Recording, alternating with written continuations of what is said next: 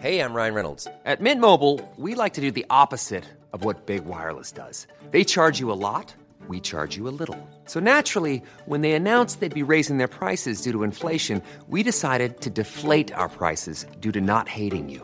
That's right. We're cutting the price of Mint Unlimited from $30 a month to just $15 a month. Give it a try at mintmobile.com slash switch. $45 upfront for three months plus taxes and fees. Promo rate for new customers for limited time. Unlimited more than 40 gigabytes per month. Slows. Full terms at mintmobile.com. Bonjour à tous et bienvenue dans le Rendez-vous Jeu, l'émission bimensuelle où on vous résume toute l'actu du jeu vidéo et de l'industrie du gaming. C'est parti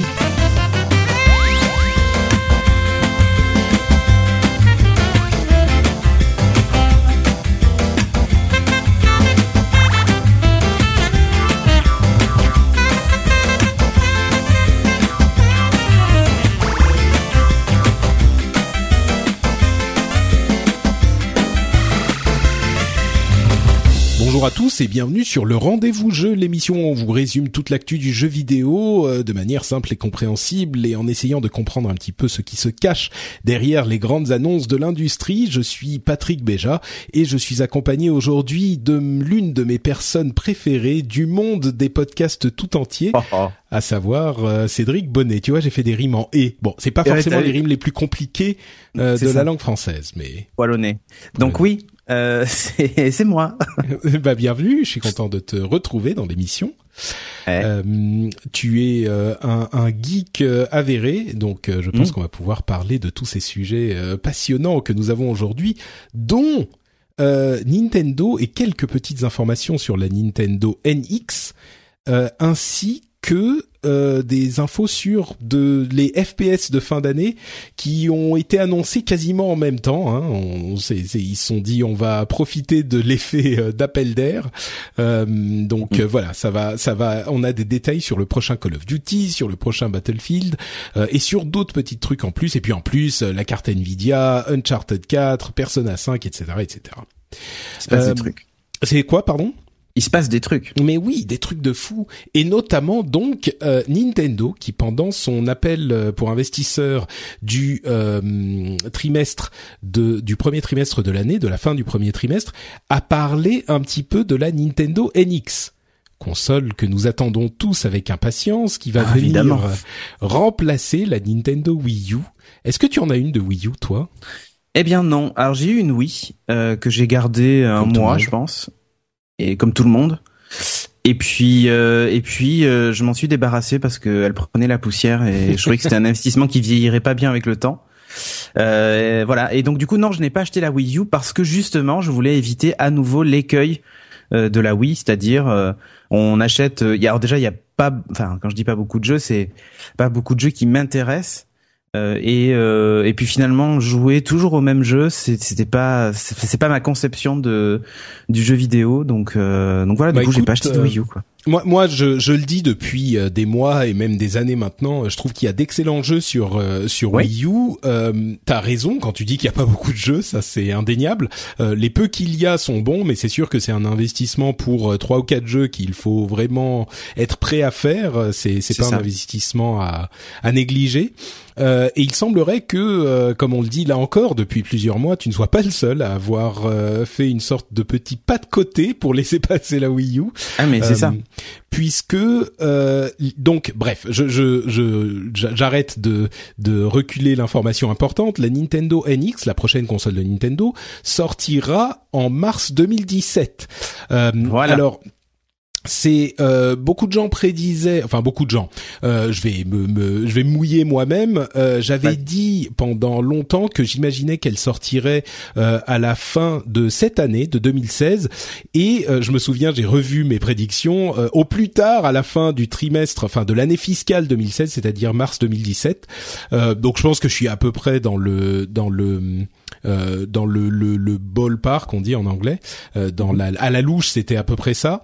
Euh, je me souviens qu'il y a quelques, allez, il y a un an, euh, quelques mois, un an, euh, beaucoup de gens trouvaient ça assez euh, un, un probable qu'elle sorte aussi vite parce que la Wii U en fait n'est sortie qu'en 2013. Donc bon, ça fera quatre ans à peu près, un petit peu moins. C'est quand même très court pour les cycles de consoles qu'on connaît aujourd'hui.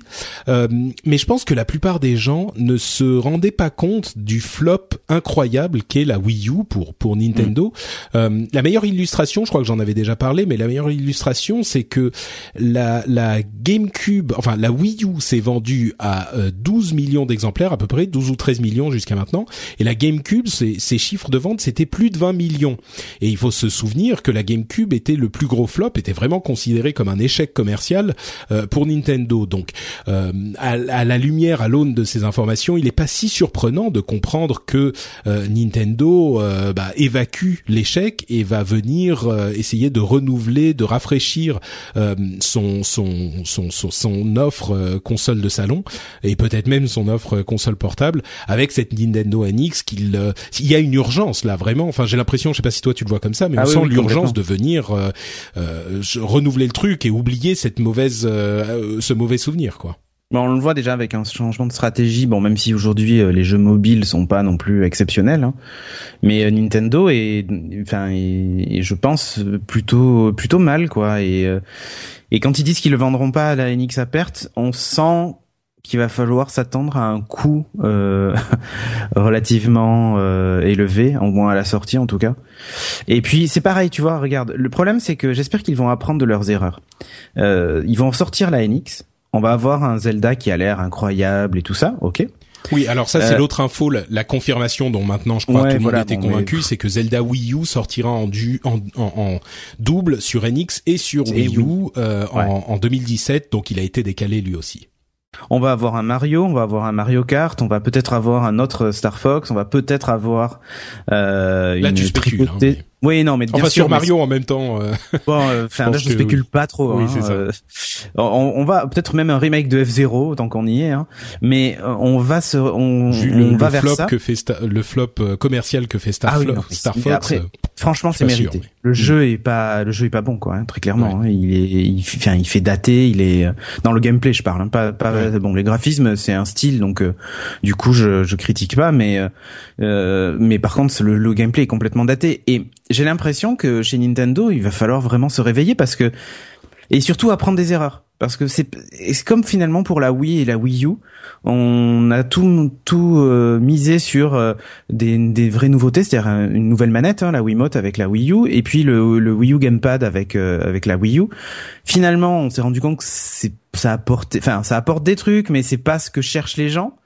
Euh, la NX, euh, elle va nous apporter quoi en fait, tu vois, en termes d'accessoires bah, pas. Gros vendeur d'accessoires. Ouais, voilà. Mais on va, est-ce qu'ils vont remiser sur la même stratégie, c'est-à-dire que on attendait franchement le Mass Effect, enfin quand on avait vu Mass Effect 3 débarquer sur Wii U et tout, on, s'était dit ça y est, les consoles Nintendo sont ouvertes à d'autres jeux que des jeux Nintendo. On va avoir du Electronic Arts, du Ubi avec Zombie U et tout ça dans les faits, euh, les éditeurs ont pas suivi quoi. Et bah, parce qu'il y avait pas les chiffres. Mais bien sûr, il y a pas les chiffres. Le truc, c'est ça vaut pas le coup d'y aller. Mais du coup, je, franchement, ils sont dans, une, dans une, Pardon, dans une mauvaise. Ils sont vraiment dans une mauvaise passe, quoi. Et je, je, il va vraiment falloir être bon pour euh, pour s'en sortir, quoi. Et je, moi, je, moi, je crois pas qu'ils soient dans une mauvaise passe euh, en tant que tel. Je pense qu'il y a quand même. en fait, du... si la si la NX fait un flop, euh, ça ça va faire quand même euh, enfin la, la Wii la Wii c'était bien vendu parce que justement la Wiimote et puis on, les gens découvraient une, une vraie nouveauté tu vois mais passer l'attrait des premiers mois elle a fini dans un placard et les gens ont esquivé la Wii U. S'ils nous refont la même chose avec la NX, ils vont esquiver la NX aussi, tu vois. Bah, en fait, euh, euh, je dirais que sur la question du sont-ils dans une mauvaise passe, euh, clairement c'est pas le, le meilleur, euh, le, le, plus haut de la de la carrière de Nintendo. Euh, ils, sont pas au, ils ont de la vague. Ils, non, mais ils ont quand même beaucoup de réserves. Le truc c'est qu'ils peuvent pas se rater avec la NX. Là ils sont pas du tout en danger encore. Ce qui se passe c'est que s'ils se ratent avec la NX, ils vont devoir euh, passer. À mon sens, ils vont devoir faire un truc que je qui, que je qui m'attristerait terriblement, c'est-à-dire euh, passer dans le voilà passer dans le software uniquement et abandonner le hardware. Je pense que ça serait euh, impossible à, à éviter. Euh, sur la, la Wii, euh, évidemment, ça a été un phénomène de société, mais au même titre que le Rubik's Cube ou que, enfin, c'était un passe-temps quoi. C'était pas une, un, il y avait pas le cœur du jeu vidéo, donc tout le monde en avait une et comme tu le disais, c'était un jeu de société. Tout le monde le mettait au placard euh, et le sortait genre une fois l'an quand il y avait tes potes, voilà, Les, et les petits les les les, nièces et neveux qui venaient voilà. Euh, le sur la donc ça a pas tenu sur la sur la vraiment sur la longueur là oui on va dire pour les gamers qui était leur cœur de mm. de, de, cible même si les quand tu dis elle a bien marché elle a plus que bien marché c'était euh, ah oui oui c'est la bah. console la plus vendue de l'histoire ah ben c'est pas compliqué hein, euh, quand ils ont réussi à la hacker et que tu mettais un disque dur derrière avec tous les jeux que tu voulais autant te dire que là ils en ont vendu des cartons. Hein. Peut-être, ouais. Mais euh, non, je pense pas qu'ils avaient besoin de ça. Mais le truc c'est que la non, Wii mais U, bien sûr, mais ça a aidé euh, quand même. La, la, Wii U, il y a vraiment eu des gros problèmes à la base. C'est-à-dire que d'une part, les problèmes marketing avec Wii Wii U, qui était, il y avait beaucoup de gens qui comprenaient pas que c'était une nouvelle console. Mm. Ensuite, l'architecture qui est la seule des consoles de cette génération, si on l'inclut avec la Xbox One et la PS4, qui est pas une architecture PC, donc ça demandait aux euh, développeurs beaucoup de travail pour adapter leur jeu sur Wii U.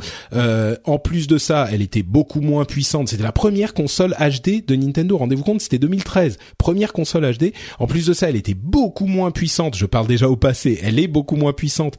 Euh, donc, c'était encore plus compliqué pour les développeurs d'adapter leur jeu sur cette console en plus de ça, elle s'est pas bien vendue. Et cette histoire de tablette là, euh, ce que ce, dont je parle régulièrement, c'est le fait que euh, elle a été conçue la Wii U au plus haut de la hype des tablettes justement. Euh, de, vous vous souvenez que il y a eu une période en 2011, 2012, 2013 où tout le monde, tous les développeurs disaient ah on va avoir aussi une expérience sur tablette. Vous vous souvenez de The Division ou d'autres jeux où les gens disaient euh, voilà, qui a été complètement oublié, où il disait vous allez pouvoir jouer sur tablette et rejoindre la partie de vos potes, machin. Deux ans plus tard, on s'est rendu compte que euh, bah ça servait à rien, les gens s'en foutent, euh, ils ont quand ils ont une une, une enfin ils veulent pas jouer sur un autre écran s'ils ont le jeu le vrai auquel ils peuvent jouer. Bref, cette tablette a complètement plombé la Wii U. Euh, c'était un, accessoire auquel ils n'ont jamais réussi à trouver une vraie utilité. Bref, tout ça a fait qu'elle s'est pas bien vendue, donc euh, cercle vicieux, etc., etc. Ils évacuent tout ça euh, très rapidement dans les cycles de consoles d'aujourd'hui et ils passent à la NX. Qu'est-ce que ça va être la NX On sait pas. Elle sera pas présentée à l'E3 euh, et à l'E3 ils n'auront que Legend of Zelda sur Wii U qui sera jouable. Ils présenteront peut-être d'autres choses mais ils auront que ça qui sera jouable. Euh, à mon sens ce que ça veut dire c'est que ils sont ils ont mis toutes leurs équipes sur euh, les jeux NX et hmm. que du coup ils n'ont rien à présenter. Ils n'ont rien à montrer avant de présenter ce que c'est que la NX Ouais, ça va être une année blanche, mais tu sais souvent avant avant un renouvellement de génération de consoles, les E3 sont un peu euh, un peu mou, enfin un peu mou. Ah oui et non, hein. il y a souvent bah le meilleur des consoles, le meilleur des. Mais pas, mais chez les constructeurs, il y a, faut pas s'attendre à de grosses nouveautés en général, quoi. C'est plutôt des éditeurs tiers ou. Euh, Moi, je pense toujours à The Last of Us qui a été un, couronnement incroyable sur euh, sur PS3. Est-ce qu'on considère que The Last of Us c'est un studio intégré à Sony ou bah, c'est ouais, bon, disons que un studio qui travaille exclusivement avec Sony, mais bah c'est un first party quoi, donc euh, complètement. Mais tiens, tu parlais de la NX, de la Wii U en disant oui euh, la puissance machin et tout ça, première console HD et tout ça. Les, les fans de Nintendo te, te diront la technique n'est rien, ce qui compte c'est l'expérience de jeu et le gameplay et que chez bah. Nintendo ils savent faire ça. Bah, non, mais moi je suis complètement d'accord sur ce point et comme je le disais, les jeux Mario euh, Mario World euh, sur Wii U, il est incroyable. Le design et le gameplay et sont invraisemblables. Moi, je recommande à n'importe qui qui s'intéresse vraiment aux jeux vidéo d'y jouer parce que c'est une réussite totale sur tous les plans design, graphique, artistique, tout. Sauf que quand toi tu es Ubisoft et que tu développes euh, ton Assassin's Creed sur euh, PC, Xbox One et PS4, bonjour pour aller le porter sur Wii U euh, parce que elle peut pas tout simplement. Donc c'est en ce sens que je disais les graphismes c'est un gros problème pour la console parce que ça rend le, portage difficile. Oui, complètement. Moi, moi, je vois bien, par contre, je vois bien venir la NX qui puisse utiliser la mablette de la Wii U et les jeux de la Wii U pour ceux qui, euh, tu vois, pour te dire, euh, bah, j'ai pas tout jeté par la fenêtre non plus. Euh, je peux mettre mon disque dedans et, et je peux quand même, c'est compatible. Et vu la puissance de la machine, ça sera pas trop compliqué. Euh, par contre, je pense que là, ils auront une architecture PC. Euh, ça, ils vont pas faire la même connerie deux fois. Et ils auront une puissance. Tu, tu disais, euh, ils la vendront pas à perte. Je pense que ça sera possible parce qu'ils pourront faire une machine qui a la puissance de la PS3, euh, de la PS4 ou la, la Xbox One euh, aujourd'hui à un tarif quand même relativement acceptable. bon, en même temps, il y a des des mises à jour de ces consoles qui sont en train d'arriver, mais oui. Bah, quand tu vois les nouveaux chipsets graphiques pour PC qui débarquent, euh, tu te dis que euh, il y a peut-être une carte à jouer quoi. Enfin là c'est peut-être trop tard maintenant mais euh, mais il y a bah. une vraie carte à jouer en tout cas. Je crois que je crois que Nintendo qui sort une console qui a la puissance d'une PS4 au moment où la PS4 Neo arrive, ok, ça passe. Avec la Wii U, c'était beaucoup trop faible. Ils sont arrivés avec une avec une console qui avait même pas la puissance d'une PS3 ou d'une Xbox 360 bah, aussi quand même à peu près. La Wii, si si, elle avait une génération de retard quoi. Voilà, au moment où la, PS4 sortait quoi. Donc euh, hmm. bon, compliqué. Très compliqué. Euh, il, euh, donc voilà, bref, c'était les, les, annonces. En fait, c'est plein d'annonces qui n'en sont pas vraiment, mais on sait pas trop ce qui hmm. va se passer. Mais en tout cas, il y aura pas la NX à le 3. Ça, c'est sûr, mais euh, moi par contre, je pense qu'à moins qu'il ne se plante complètement, j'achèterai la NX dès sa sortie. C'est j'ai toujours une une dévotion à Nintendo qui se dément pas quoi. Ah, ben moi je moi je n'y arrive depuis la Wii, je n'y arrive plus quoi. Très sincèrement, je Ouais, bon. J'ai complètement lâché l'affaire. Mais on verra. Hein. Enfin, c'est-à-dire que je peux être, je peux, enfin, je peux trouver le, le truc génial et, euh, et me jeter dessus. Il hein, y a aucun problème. Ouais, on verra s'ils ont un concept bizarre ou pas. enfin, mon, mon fils sera en âge de de jouer à la console et euh, du coup, euh, peut-être que ça vaudra le coup justement. Alors peut-être que pour te faire patienter, tu vas te précipiter sur Fire Emblem et Animal Crossing, qui seront les prochains jeux euh, mobiles de Nintendo. Euh, ils vont, ils devraient arriver à l'automne, si je ne m'abuse. Bon, ça peut se comprendre. C'est des jeux qui semblent assez adaptés à l'interface smartphone. Mm. à la fois Fire Emblem, qui est un jeu de, de stratégie en tour par tour, et Animal Crossing, qui est Animal Crossing, quoi. voilà.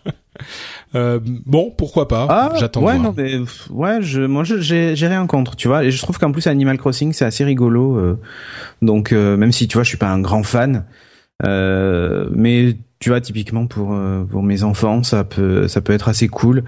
j'ai, j'ai hâte de voir ce que ça va donner quand même sur sur le mobile et sur tablette, parce que j'ai, je crois bizarrement je trouve que le jeu mobile type Animal Crossing, Fire Emblem et tout, alors évidemment sur smartphone ça passe, hein, mais bizarrement, tu vois, sur un iPad mini ou sur une tablette euh, de taille raisonnable, je parle pas évidemment d'un iPad Pro 13 pouces, euh, je pense que ça prend son sens, tu vois, dans le salon de jouer à mm. ce type de ce type de jeu. Mais bon, voilà. Tu t'as joué à Mitomo? Euh, oui, euh, enfin jouer est un bien grand mot. ouais, je, ça m'a gonflé au bout d'une demi-heure quand j'avais perdu 35% de batterie. J'ai dit mais c'est quoi ce truc? Et j'ai tout balancé par la fenêtre. Un peu pareil. Je crois que tout le monde l'a downloadé. Ils sont à 10 millions de downloads, je crois. Mais, euh, personne n'a continué à y jouer. c'est ça. Euh, bon bah voilà pour le c'est le c'est le Ingress like Pokémon. Alors je suis pas du tout Pokémon. Ah oui, Pokémon Go oui. Mais euh, j'étais beaucoup Ingress et euh, voilà. Alors déjà les gens râlent parce qu'ils disent oui mais c'est plus de l'Ingress que du Pokémon. Mais j'ai envie d'essayer. Euh, voilà. Donc euh, Ouais, ça c'est c'est encore un truc à part mais effectivement. Ouais ouais ouais. Euh, bon, passons aux annonces des FPS. Vous savez que quand on est un vrai kikou, euh, ce qu'on attend dans l'année, il y a deux jeux auxquels on joue dans l'année, c'est euh, FIFA et, Call of Duty, voilà. Ah oui, Battlefield un peu aussi, non? Et bon, Battlefield, euh, c'est vrai. Non, non, je suis d'accord. Un, peu, un peu moins. Et puis, ça marche généralement beaucoup moins bien. Call of, euh, comme on dit dans les milieux. Call of, voilà, Call of. euh, les et, et, justement, donc, euh, c'est une série qui quand même commence à dater et, et, qui s'épuise. On a l'impression un petit peu plus chaque année, mais qui continue à se vendre énormément. et pour le prochain épisode qui sortira cette année, ils ont annoncé une direction en fait qui continue dans la même direction qu'ils avaient prise avec un petit peu de futurisme, euh, mais qui va encore plus loin et qui va euh, un petit peu si loin que ça a un peu surpris certains euh, certains fans. en fait, le prochain s'appelle Call of Duty Infinite Warfare. Il sera disponible le 4 novembre et j'étais préparé un jeu de mots dont tu vas me dire des nouvelles pour ah, cet épisode. pour le titre de l'épisode, c'est sûr, je vais l'appeler comme ça. donc Call of Duty Infinite Warfare, ça donne l'occasion de, de, de prendre ce titre vers l'infini et qu'au-delà. Et, code. Oh, Pas alors mal, là, non je valide. Alors là, c'est le meilleur que tu aies jamais fait. Là, faudrait vraiment qu'il y ait de la musique derrière, qui fasse pa, pa, da, ta, ta, et qu'il y ait des confettis qui sautent dans tous les sens.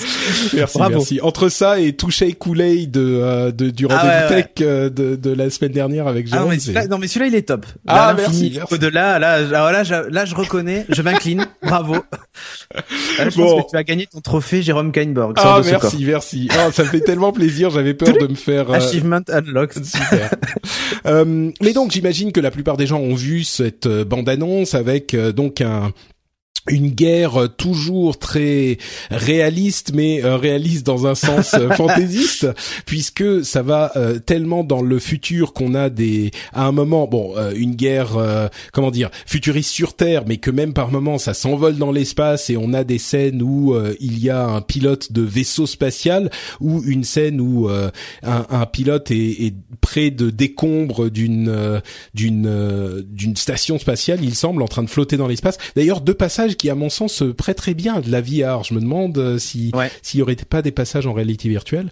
Euh, donc Les FPS, voilà. Ouais. Qu'est-ce que qu'est-ce que t'en as pensé, toi euh, bon, je écoute, sais pas je si suis pas un fan de Call of base, Duty, mais- hein, mais euh, mais bon, ça, après, ça peut peut-être apporter un gameplay euh, différent. euh. Mais le, le truc, si tu te dis, les mecs, c'est bon l'année prochaine, qu'est-ce qu'on fait? Et après l'espace, ils vont faire quoi en fait? C'est, je, je sais pas. C'est Bah, c'est c'est ça qui est hyper compliqué avec cette série, c'est que et, et quand des- t'as des séries qui ont énormément de succès comme ça, les gens veulent la même chose, mais en même temps ils veulent être un petit peu surpris et, et un petit peu de renouvellement. Donc euh, c'est Ah, tu très des maps difficile. sur tu Mars vois. ou sur la Lune en gravité euh, amoindrie, tu vois, euh, qui va Ouais. faire comme dans Borderlands, euh, euh, pre-sequel, tu sais, avec la gravité. euh. Ouais, ouais, sur la lune là. ouais, mais, Mais, euh, pff, je je- sais pas, franchement. C'est c'est ouais, je sais pas non plus vraiment quoi en penser. Moi, ce qui m'a ce qui m'a Moi, j'ai hâte de le parlé- prochain, clairement. Toi, t'es déjà sur le Alors, prochain. Alors ouais, non, celui-ci, ok, c'est bon, on a vu l'espace. Maintenant, qu'est-ce qu'ils vont inventer Bah, il va y avoir un prochain Black Ops qui lui effectivement était futuriste l'année dernière, donc euh, je sais pas. Mais moi, il y a Un truc qui m'a parlé, euh, c'est les références à Call of Duty Modern Warfare, qui est euh, le, qui était la version de 2009, Ouais. avant la, la fameuse scission euh, avec les fondateurs de Infinity Ward, euh, qui sont allés chez euh, Respawn, qui pour faire euh, et chez EA pour faire euh, Titanfall, mais euh, ce- cet épisode de euh, de Call of Duty, il était vraiment, on, là j'ai pas peur du mot, révolutionnaire parce que jusqu'à jusqu'à ce moment, il y avait une prédominance des euh, FPS de guerre de la deuxième guerre mondiale euh, Ouais. et Infinity Ward qui avait presque inventé le genre à l'époque de euh, Medal of Honor euh, su- chez EA toujours euh, on, en fait ils l'ont euh, continué avec la série Call of Duty chez qui euh, qu'ils ont créé chez Activision.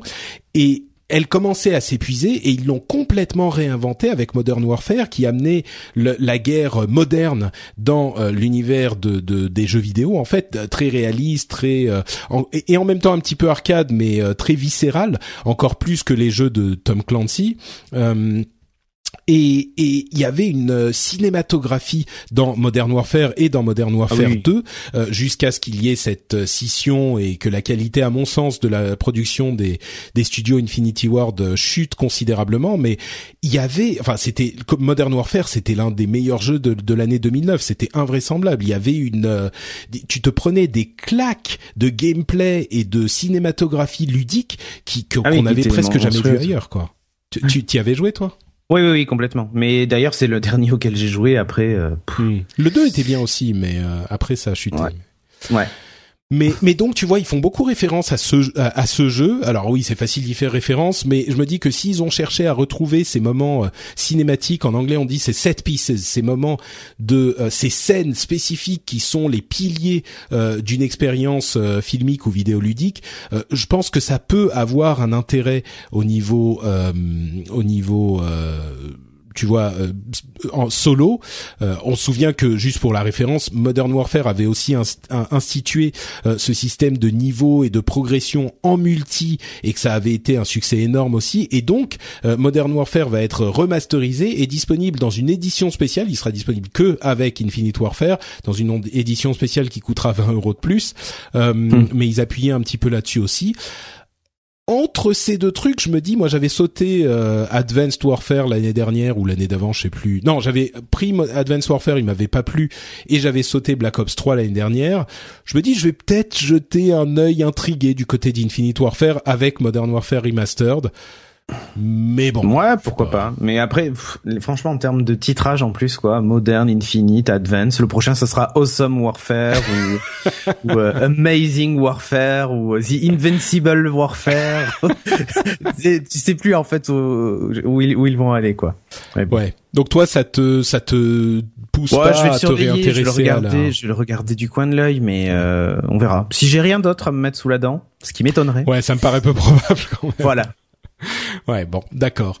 Euh, bah d'ailleurs, euh, la plupart des, des gens semblent ne pas être hyper clients non plus, puisque c'est devenu la vidéo, le trailer sur YouTube qui a le plus de euh, dislikes, de j'aime pas euh, sur YouTube, de l'histoire du bon presque pas vraiment parce qu'il y en a d'autres qui en ont plus pour d'autres raisons, mais en gros, il est à quoi un million de j'aime pas sur sur YouTube. Ah oui, quand même. C'est le truc, c'est que c'est vraiment cette situation impossible à, à, à comment dire à délier parce que si tu fais la même chose, les gens te reprochent de faire la même chose. Si tu fais autre chose, euh, les gens vont pas être contents parce que tu fais autre chose. Donc euh, moi, je, je prête pas trop attention à cette histoire euh, de, de dislike. Ouais, 1 million 133 000 au moment où on enregistre. Mais bon, voilà. Je vais, je voulais le mentionner quand même. Euh, Battlefield, tu as vu ce Battlefield 1, Battlefield 1 qui a été annoncé, qui est une sorte Là aussi, de... en termes de numérotation, euh, enfin bon. Mais c'est compliqué. Qu'est-ce que tu veux faire aussi? Ils pouvaient pas faire. Euh, tu vois, on se moque, on dit ah. En plus, attends, Battlefield 1 sur la Première Guerre mondiale, ok. Mais euh, ils, va, ils vont faire Battlefield 100 pour la guerre de 100 ans. Ils vont faire. Tu vois, enfin, ce que je veux dire, c'est qu'en plus c'est pas la, alors c'est la première guerre de l'ère moderne, peut-être, mais euh, je sais pas. Enfin bon, bref. Bon, en plus c'est un truc hyper euh, différent. C'est la première guerre mondiale, mais genre steampunk un peu avec des. Ouais, ouais. ouais c'est un peu. Mais tu vois, c'est, c'est franchement, moi je suis hyper indulgent avec ce genre de truc. En fait. Ouais, enfin plus que romancé, euh, c'est genre, euh, c'est genre il y a du, du, du des, des armes bizarres, il y a plein trucs. Enfin, c'est vraiment genre steampunk ou moderne qui vieux. à la vapeur. Mm. non, presque. Mais mais moi je suis vraiment indulgent avec ces histoires de noms parce que Call of Duty s'il y avait pas les différents noms ça serait quoi? Call of Duty 10 euh, Battlefield ça serait Battlefield 12 Oui, oui non mais là c'est juste, juste la numérotation. Bah oui, comme la Xbox One, Xbox One, voilà, elle s'appelle ah One, on s'y habitué, tu vois. Ouais, bien sûr, c'est très con. Ouais. Hmm. Moi, je trouve que on est on est assez prompt à se moquer de ce genre de truc et que euh, et que c'est un peu c'est un peu facile quoi, parce que on s'en moquerait même s'il faisait le contraire. Donc euh, bon, moi je trouve que hmm. au final, on va dire Battlefield One, oui, celui de 2016, ok, bah voilà, on s'en. Ouais, ils, ils auraient pu l'appeler World War World War One et puis c'est tout. Ouais, ouais. Euh, donc client, pas client, Battlefield? Bah, écoute, euh, pas trop, mais celui-ci me, je, m'intrigue en fait. C'est pas tellement qu'il m'a, il m'a donné vraiment envie d'y, jouer, mais il m'intrigue. C'est-à-dire que j'ai, j'ai vraiment. quoi. Ouais, exactement. Je me suis dit, tiens, euh, ça va peut-être un peu changer. On va voir. Je, hmm. j'attends maintenant de d'en, savoir un peu plus. Mais ça, on va dire que ça, ça a aiguisé ma curiosité, quoi ils ont euh, ouais c'est c'est un peu Battlefield est beaucoup moins populaire que euh, Call of Duty évidemment. C'est un public qui est un petit peu plus euh, consacré, comment dire, pas consacré, mais euh, qui apprécie plus particulièrement Battlefield, qui va pour des raisons spécifiques de mhm. jeu en équipe en, en, en grande ampleur avec euh, des grandes maps, euh, des, un petit peu plus de stratégie que dans Call que dans Call of ou, arrête de dire Call of. Hein. Ah bah, c'est Call of, c'est Call of. dans, dans Call of, bon, dans Call of Duty, tu fonces partout et tu tires sur tout ce qui bouge un petit peu bêtement. Ouais, c'est nerveux. ouais. Alors que Battlefield, t'as des véhicules, t'as des machins. Ouais. Bon, Hardline avait celui de l'année dernière, Battlefield Hardline n'a vraiment pas bien marché. Il y avait des gros problèmes ah, de serveurs. Très différent aussi. Hein. Hmm. Ouais, c'était plus policier que que guerre. À la limite, c'était le, le, mode solo qui était presque le plus intéressant entre guillemets. Ouais, ouais. il avait pas reçu énormément de, enfin de, de très bonnes reviews, mais. Euh, toujours dans les FPS, on a un Kickstarter euh, créé par euh, euh, John Romero et Adrian Carmack, qui sont deux des euh, fondateurs de id Software qu'on connaît. Je sais plus si Carmack était un fondateur. Enfin, c'est pas John Carmack. Hein. John Carmack, bien sûr que oui, Mm. mais Adrian Carmack, c'était un artiste Je sais sur pas. euh, Ouais, je- ouais. Sur chez chez id et euh, et aucune relation entre John et, Adrian entre parenthèses. Mais donc euh, on se souvient Doom euh, Quake etc etc et donc ils ont lancé une campagne Kickstarter pour un, un fast FPS euh, donc un FPS à l'ancienne euh, et campagne solo rapide machin. Euh, et ils avaient besoin de 700 000 dollars pour euh, montrer qu'il y avait un certain intérêt qui existait pour le jeu. Et euh, le problème, c'est qu'ils n'avaient, alors ils sont des Rien. noms connus quand même, donc on les a, on, on y a prêté un petit peu attention, mais ils ne montraient absolument rien de leur jeu. Il n'y avait ni démo, ni euh, vidéo concept, ni rien. Il y avait genre deux illustrations et ouais, on va faire un truc cool. Ça sortira peut-être en 2018, mais on n'est pas sûr. Euh, et voilà. Et du coup, euh, ils se sont un petit peu ramassés. Ils avaient euh, 100 et quelques milliers de dollars après une semaine, ce qui voulait dire que bon, bah c'était même pas la peine. Ils allaient jamais atteindre les 700 000 avant la fin du Kickstarter. Donc ils ont arrêté les frais et ils ont dit OK, on vous a entendu. On reviendra avec une démo euh, dans quelques mois et on relancera un Kickstarter à ce moment. Mais là, ils l'ont complètement arrêté. Euh, Ouais, bah. Bref, je trouvais déjà maladroit d'arriver et de dire voilà, c'est nous, vous nous donnez votre argent et vous allez avoir un super jeu. Ça faisait un peu ça, franchement. euh, Ouais. euh, enfin, en plus maintenant, les, je veux dire, avec Star Citizen, les gens commencent à se méfier des noms.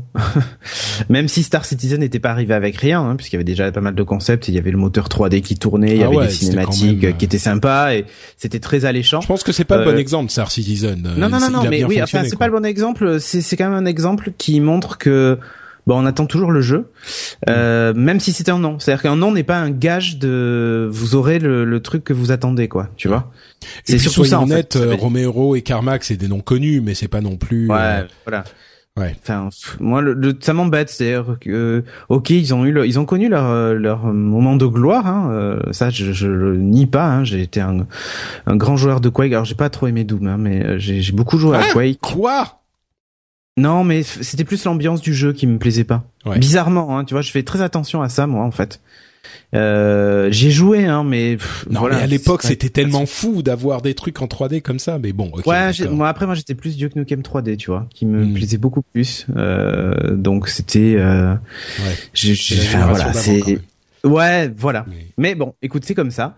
Euh, surtout Duke Nukem 3D quand on y, c'était mes premières LAN, et là, c'était quand même exceptionnel. Et euh, et ouais, ouais, bon, tu vois, et du coup même le Doom me passionne même pas en fait. J'ai même trouvé ça mou, le Doom, euh, le, la, la- Le la nouveau, version qui ouais. sort là. Mm. Ouais, le nouveau. Alors sur le trailer, ok. Mais j'ai trouvé que c'était c'était mou quoi pour du Doom. Bizarrement, tu vois, je m'attendais à un truc nerveux, Mm. fallait être sous acide pour jouer quoi. Et j'ai trouvé ça mou. Alors euh, et, et tu vois, et bizarrement de jouer à Overwatch, je trouve que Overwatch pulse tellement, enfin surtout quand tu joues Tracer, ça pulse tellement et c'est mon personnage préféré. Hein, je joue quasiment que ça. Et, euh, et ça, ça pousse tellement que je retrouve des sensations, tu vois, de Quake ou même d'Unreal de Mm. l'époque. Bah, c'est clairement Euh, l'inspiration. Hein. Ah ouais, non mais et, al- et alors que là le- les vidéos du Doom que j'ai vues bon et puis en plus j'aime pas les ambiances trop cracra moi donc euh, Hmm. Bah oui, on, on va reparler de, de Overwatch et de Doom euh, dans un dans un petit moment justement, mais euh, ouais pour conclure sur euh, comment ça s'appelle euh, Black FPS. Room, voilà. Ah. Euh, alors clairement, si c'était John Carmack qui était arrivé en faisant un Kickstarter, je pense qu'il aurait explosé tous les compteurs du, du monde. Euh, mais en ce moment, il est occupé à travailler chez Oculus, donc euh, il a d'autres choses à Eh faire. Mais euh, mais ouais, donc là, je crois que même quand ils vont revenir, ça va être compliqué à moins qu'ils aient des concepts incroyables, quoi. komplett. Euh, donc voilà pour euh, bah tiens tu sais quoi euh, faisons la petite partie sur Nvidia aussi avant de passer aux news rapides. Euh, il y a une conférence de presse Nvidia qui était assez sympa d'ailleurs il y a quelques jours c'était à la DreamHack euh, aux US. Euh, conférence de presse assez sympa sauf à un moment il y avait un moment un petit peu awkward où il y avait des trucs qui marchaient pas et tu te demandais s'ils étaient vraiment en train de s'engueuler ou c'était quand même ou si c'était quand même gentil ou quoi. Mais Ouais. euh, bref euh, ils ont annoncé c'était de la vanne ou si c'était Ouais. sérieux. Ouais, ouais, ouais. T'as un petit peu l'impression que, mais bon, c'est, ça doit être tellement de la pression justement, euh, ce genre de moment que ça peut déraper. Mais, euh, mais c'était quand même marrant dans l'ensemble. Tu sentais que c'était des gens authentiques. euh, même si dans l'audience il y avait quand même il y avait euh, des gens qui criaient oh my god tellement tu vois quand quand ils montraient un graphique genre euh, telle carte graphique euh, est beaucoup plus puissante que l'ancienne et il y avait des Ah gens ouais, qui disaient oh style. my god mais non mais pas comme ça là c'était même, carrément même Apple, mais- ouais, c'est vrai que même, même chez Apple, ils crient pas ah comme ouais. ça. Non mais c'était là c'était c'était limite comique quoi. C'était enfin bon bref, peu importe. Euh, les deux cartes qu'ils ont annoncées sont la euh, GTX 1080 et la GTX euh, 1070. Euh, la GTX 1080. Alors généralement pour ceux qui savent pas chez Nvidia, euh, la la série, euh, c'est le premier chiffre. Bon, là, ils étaient à 9, donc ils passent à 10.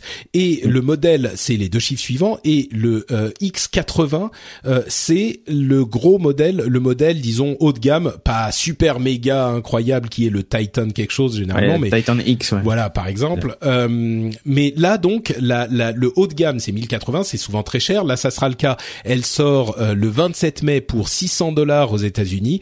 On Et c'est imagine pas que ça si sera un cher. peu plus cher. Euh, ouais, c'est, c'est, disons que c'est généralement dans cette heure de prix, parfois un petit peu plus Ouais. cher, mais généralement à peu près euh, cette heure de prix. Et par contre, ce qui est très intéressant, c'est que euh, la 1070, donc qui est le modèle 70, qui est généralement le milieu de gamme que visent la plupart des gens parce que c'est un très bon rapport qualité-prix, ça offre énormément de puissance pour un, un tarif qui est quand même élevé. euh, les, ouais. les consoleux vont avoir une attaque cardiaque euh, parce parce que ça coûte le prix d'une console, console, voilà. Avec Mais, deux manettes euh, et un jeu. voilà, c'est ça. Et Kinect. Et donc là, euh, cette version euh, série 70, donc euh, 1070, sera disponible pour 380 dollars toujours aux États-Unis. On aura les prix en Europe, je pense, très Ouais, bientôt. peut-être 450 euh, chez nous. Peut-être un peu moins euh, en 470. fonction des séries, ouais. Ouais. Euh, le, le 10 juin. Euh, donc presque en même temps et, et ça c'est pas généralement leur politique généralement ils sortent le haut de gamme en premier ils en vendent autant qu'ils peuvent et ensuite ils sortent le milieu de gamme Les quelques mois ouais. après quoi et, et à mon sens c'est une super euh, c'est une super stratégie parce qu'en plus avec la réalité virtuelle euh, il y a beaucoup de gens qui vont chercher à renouveler leur équipement quoi Ah oui, mais complètement. Et moi, je peux te dire que là, j'étais en train d'essayer d'acheter un PC gamer. Quand j'ai vu les annonces, parce qu'au début, j'étais parti sur me dire, bon, je vais prendre une 960 ou une 970 maximum, parce que c'est, en termes de tarifs, c'est pas, euh, enfin, c'était pas, voilà. Mais je, la 980, c'était juste pas possible, hein, en termes de prix. Euh, à- y a entre 550 et 600 euros quand même. Hein. Euh, et puis j'ai vu, je me suis dit, bon, je vais attendre les annonces d'Nvidia, mais je m'étais dit, comme comme tu dis, hein, ils vont annoncer un, un super haut de gamme qui va être hyper cher, et j'avais espoir que ça fasse baisser les autres, tu vois. Ouais, J'en étais ouais, à ouais. ce niveau. Quand j'ai vu la 1070 dispo le 10 juin pour ce prix-là, j'ai dit ok c'est bon, c'est ça que je veux et c'est ça que j'aurai. Donc euh, parce que même une 980 qui coûte allez 250 ou 300 euros de plus que la 1070 aujourd'hui je parle, hein, Ouais. ça baissera sans doute. Euh, elle est moins puissante et elle coûte plus cher, donc ça n'avait même au plus aucun sens en fait. Donc Bah, à euh, vrai dire, bon. euh, ces deux cartes-là, en fait, ils, ils font un, un saut de génération très clair. Euh, bon, ensuite, Ah, bien sûr. évidemment, il faudra attendre de voir les, les tests moins, indépendants, etc. Parce que là, on a que les chiffres qu'ils nous ont donnés pendant la présentation, mais je pense que euh, ils sont même rarement faux. Hein. ouais, même s'ils poussent un un petit peu, c'est pas non plus, voilà. Euh, mais il n'empêche donc les deux cartes, même la 1070 est plus puissante qu'une euh, Titan X qui est un truc qui coûte quoi euh, 800 900 Ah, euros aujourd'hui hein, quelque chose Ah comme bah, ça, voilà, c'est 950 donc euh, donc bon c'est vraiment euh, il y a euh, une une finesse de gravure un peu plus plus élevée enfin c'est plus fin donc ça veut dire que pour une plus de puissance ça chauffe moins euh, ou ça chauffe 16 moins nano, pour euh, pour autant de puissance donc il y a vraiment là un, un saut de génération très très net. Je pense que si vous n'avez pas acheté ça de moins et ça consomme moins. Oui, non, mais c'est ce que ça veut dire, ouais, bien sûr. C'est c'est c'est fou quoi. Mais t'es pas t'es même pas obligé de changer d'alim. Parce que aussi le problème souvent, c'est quand tu quand tu changeais de carte graphique pour prendre des des cartes de de enfin des cartes costauds, bah il fallait prendre une alim en conséquence parce que ben tu tu pouvais aussi risquer de soit de la cramer, soit de, de sous-alimenter ta carte. Et là, ça ça veut dire que ben si vous prenez ces cartes qui sont plus costauds qu'une qu'une Titan ou qu'une 980 Ti, bah pas besoin de changer d'alim quoi. Et c'est ça qui est qui est quand même top quoi. Vous changez que la carte. Ouais. Exactement, et c'est euh, c'est c'est sans doute, euh, comme je le disais, le bon moment euh, pour euh, faire ce genre d'offre. Un Il seul connecteur pour l'alimenter. aussi. Ouais, les Fini, les, les gens qui font leur propre PC connaissent euh, ce genre de Ah problème. ouais, non. Euh, il y a des annonces de euh, AMD qui vont arriver bientôt, Ouais. mais bon, euh, généralement, euh, les, les, les c'est pas exactement le même. euh, disons qu'ils ont l'air de se battre plutôt sur les la puissance des puces euh, très faible consommation, genre euh, pour Ouais. euh, tablette et pour Pour le portable et ce genre aussi, de hein, choses. ils quoi. sont Ouais. ils sont pas trop mal.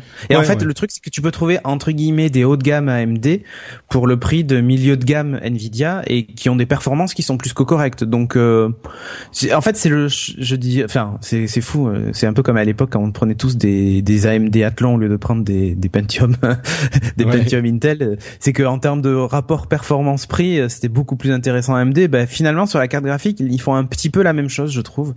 Euh, Même Bah, si coup, je crois que c'est les tu- R9 euh, Est-ce que tu vas être intéressé du coup?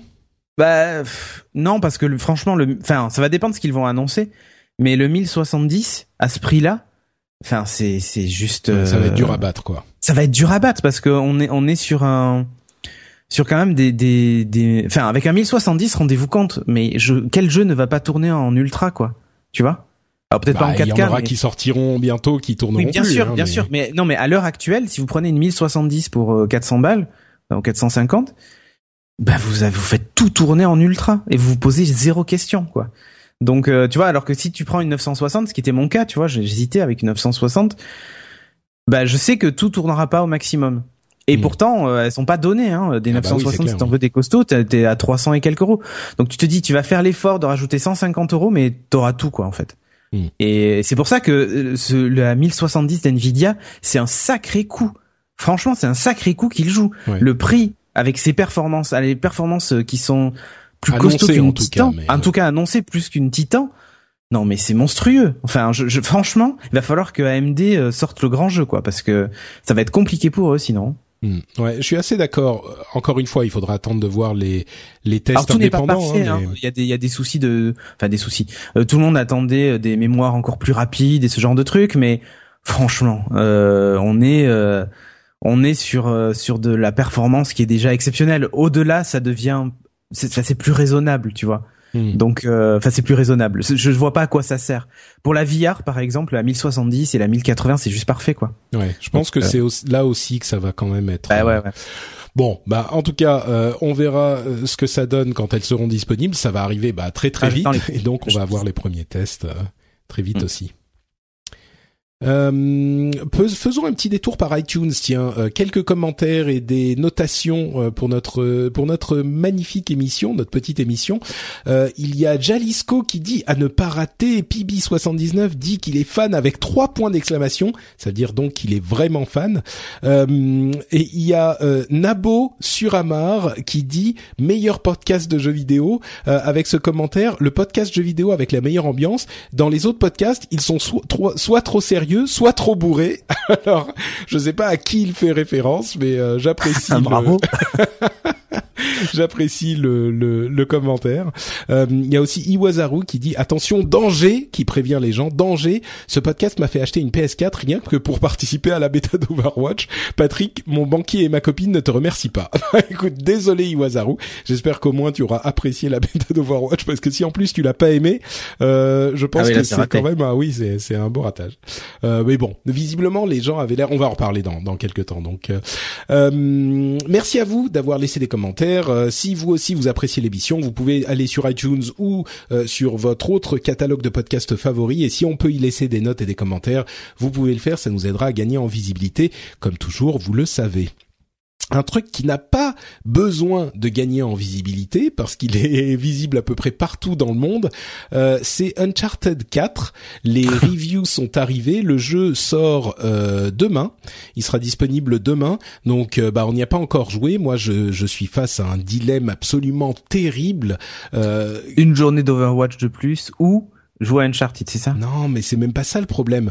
Je suis encore au Japon. J'ai pas amené ma Ah. PS4.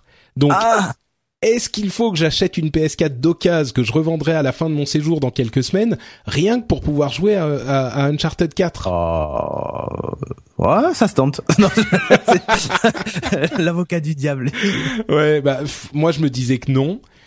Et, et, je pense que non, mais les reviews sont quand même très bonnes. Et puis surtout, moi, Uncharted, c'est, euh, tu vois, on parlait de Modern Warfare 2 tout à l'heure, euh, Modern Warfare 1 tout à l'heure.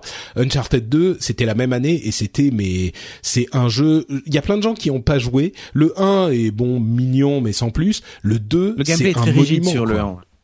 Non, mais même au-delà du gameplay, on parlait de de de, de piliers euh, cinématographiques et vidéoludiques du d'une d'une aventure. Euh, le, le Uncharted 2, mais c'était incroyable. Ah, Il y avait des moments, des moments où t'étais, mais tu tu lâchais ton ta manette de de de, de parce que c'était tellement amazing, tu vois. Non, mais c'est ça, exactement. Non, t'as ah, pas l'air de me suivre. Si si, alors complètement, complètement. Et, et, mais même le 3 était, était phénoménal. Hein. Ouais, moi je l'ai moins aimé, je le trouvais bien le 3 mais moins que, que, le 2. on était plus dans la surenchère finalement du 2, mm. je trouvais. Un petit peu, ouais. Mais écoute, non, moi je suis, euh, je suis, bah, j'ai pas de PS4, mais je sais que, je sais que des amis en ont, et donc je leur emprunterai pour y jouer. mais, euh, mais voilà. Non, mais euh, après, franchement, c'est, c'est une série de jeux qui est, qui est exceptionnelle. J'ai fait le 1, 2, 3 voilà, ben je ferai le 4, hein, vous inquiétez pas.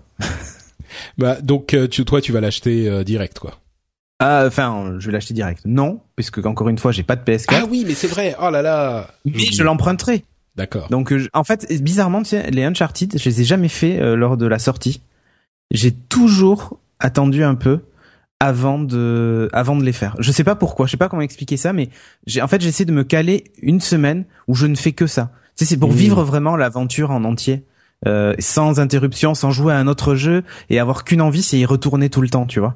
Ouais, ouais, ouais, non, euh, mais je comprends tout à fait. Ouais. C'est, c'est alors si je l'achète maintenant, j'ai tellement d'autres trucs sur le feu que j'y, j'y jouerai pas, tu vois. Mm. Enfin, je jouerai pas dans les conditions optimales. C'est comme pour Mass Effect. Quand il y a un Mass Effect qui sort, eh ben, je ne joue qu'à ça. Et bon, en général, je fais, enfin, non, je vais pas dire ça, mais euh, pour le 2, j'ai mon fils est né, donc du, mon fils est né le, lors de la sortie du 2 et du coup j'y ai joué euh, J'y ai joué pendant les nuits où il dormait pas. Le 3 est sorti quand ma fille est née, euh, donc euh, du coup je pouvais passer mes nuits dessus et c'était génial, tu vois. Donc je ferai pas un autre enfant pour la sortie du, du prochain, mais euh, mais tu vois c'est pareil, c'est-à-dire que j'attends vraiment que le jeu sorte et je ne fais plus que ça, c'est-à-dire que je me concentre que sur ce jeu-là, je ne fais rien d'autre. Et, et Uncharted pour moi c'est le, le genre de jeu qui mérite cet investissement en fait. Bah écoute, je te comprends tout à fait. Je vais faire une petite pause pour aller, ouvrir la porte à ma femme qui est coincée dehors. Vous avez entendu les messages, donc euh, un instant, je reviens. Désolé. Me revoilà, c'est bon, on est reparti. Désolé, euh, les, les, les, les, les, la joie euh, des enregistrements au Japon. donc voilà, elle avait pas la clé. Tout va bien, elle est entrée. Ouf. Ouf. Bon, en, tout cas, euh, la, la, oui, c'est vrai que les reviews sont quand même excellentes. Euh, je pense que, comment dire, la plupart des, des reviews disent que c'est un jeu euh, incroyable, un, un, accomplissement incroyable. Il y a quelques défauts, c'est pas un jeu parfait.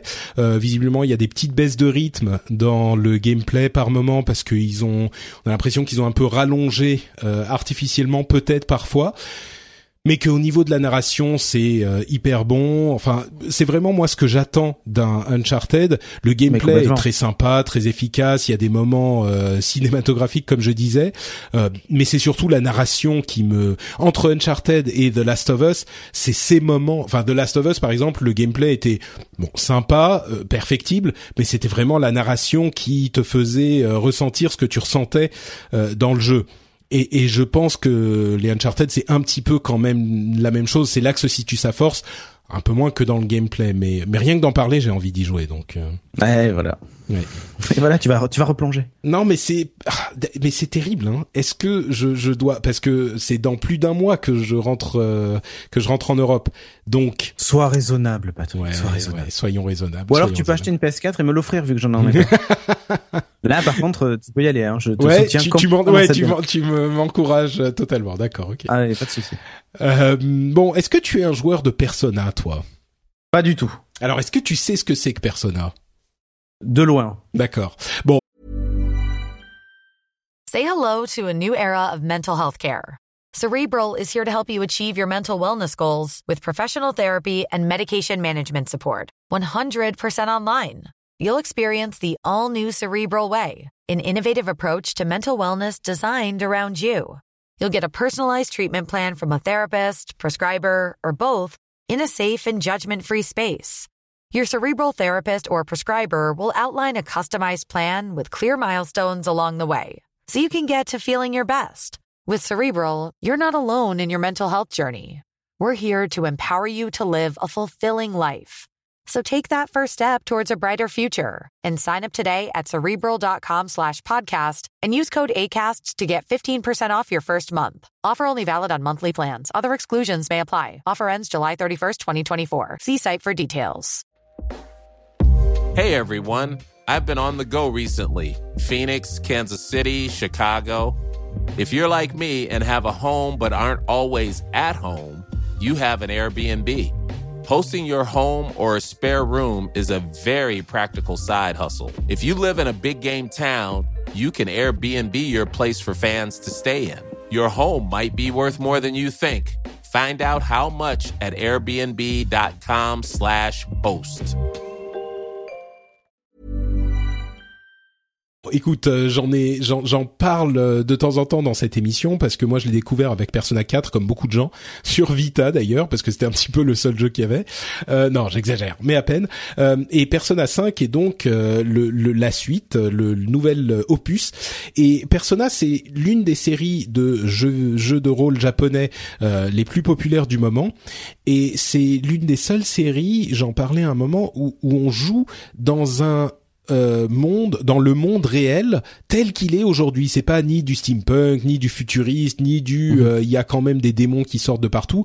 C'est juste le monde tel qu'il est aujourd'hui. Et oui, bien sûr, il y a des trucs bizarres et on va aller dans un monde spécial où il y a des trucs bizarres, mais c'est un jeu où le quotidien est dans le monde d'aujourd'hui. En l'occurrence, c'est au Japon et c'est vraiment euh, moi ce que j'avais apprécié dans le 4, c'est que c'est un une tranche de Japon quoi. C'est vraiment t'as l'impression d'y être avec énormément d'éléments culturels que tu retrouves Euh, et il est hyper hyper populaire Persona euh, 4 c'est bon il y a toute une série avec Shin Megami Tensei etc bref euh, Persona 5 est très très très attendu. Il a un style graphique vraiment assez euh, incroyable, assez, hyper euh, euh, comment dire, c'est très stylé dans le sens où c'est un style hyper personnel, hyper euh, précis, hyper différent. Et euh, ils ont enfin annoncé la date de sortie. Ça sera le 15 septembre euh, au Japon. Euh, le 15 septembre au Japon, on n'a pas encore la date euh, en Occident, mais on espère que ça traînera pas trop, parce que le jeu a été tellement décalé lui-même. On espère qu'ils ont eu le temps de se plonger dans la traduction. Et, euh, et c'est c'est intéressant parce que alors déjà, est-ce que tu as regardé le, le gameplay, euh, le trailer euh, Qu'est-ce que t'en as pensé toi en tant que que néophyte, pas néophyte, Moi, mais non, mais, la bah, série? bon, non, mais c'est- enfin, je trouve que artistiquement c'est c'est vraiment sympa et tout ça. Il y a rien à dire. Mais euh, moi, tu sais, je suis un. J'ai du beaucoup de mal avec les, euh, les JRPG. Hmm. Ouais, voilà. Et donc du coup, euh, c'est, enfin pour moi c'est rédhibitoire. Je pourrais, je pourrais pas y jouer. C'est à l'air beau. J'envie les gens qui arrivent à y jouer Hmm. parce que ça doit être vraiment. J'ai l'impression de vraiment passer à côté d'expériences parfois. euh. Le dernier JRPG que j'ai fait, je crois que c'était Final Fantasy VII, quoi. Tu vois. Ouf, ah oui, quand même, oui. Ouais, vraiment. Donc il y a quoi, Euh, 20 ans, quoi. Et si on peut considérer euh, les Kingdom Hearts comme un JRPG, lol, euh, même. j'ai joué au Kingdom Hearts, c'est tout. D'accord, ouais.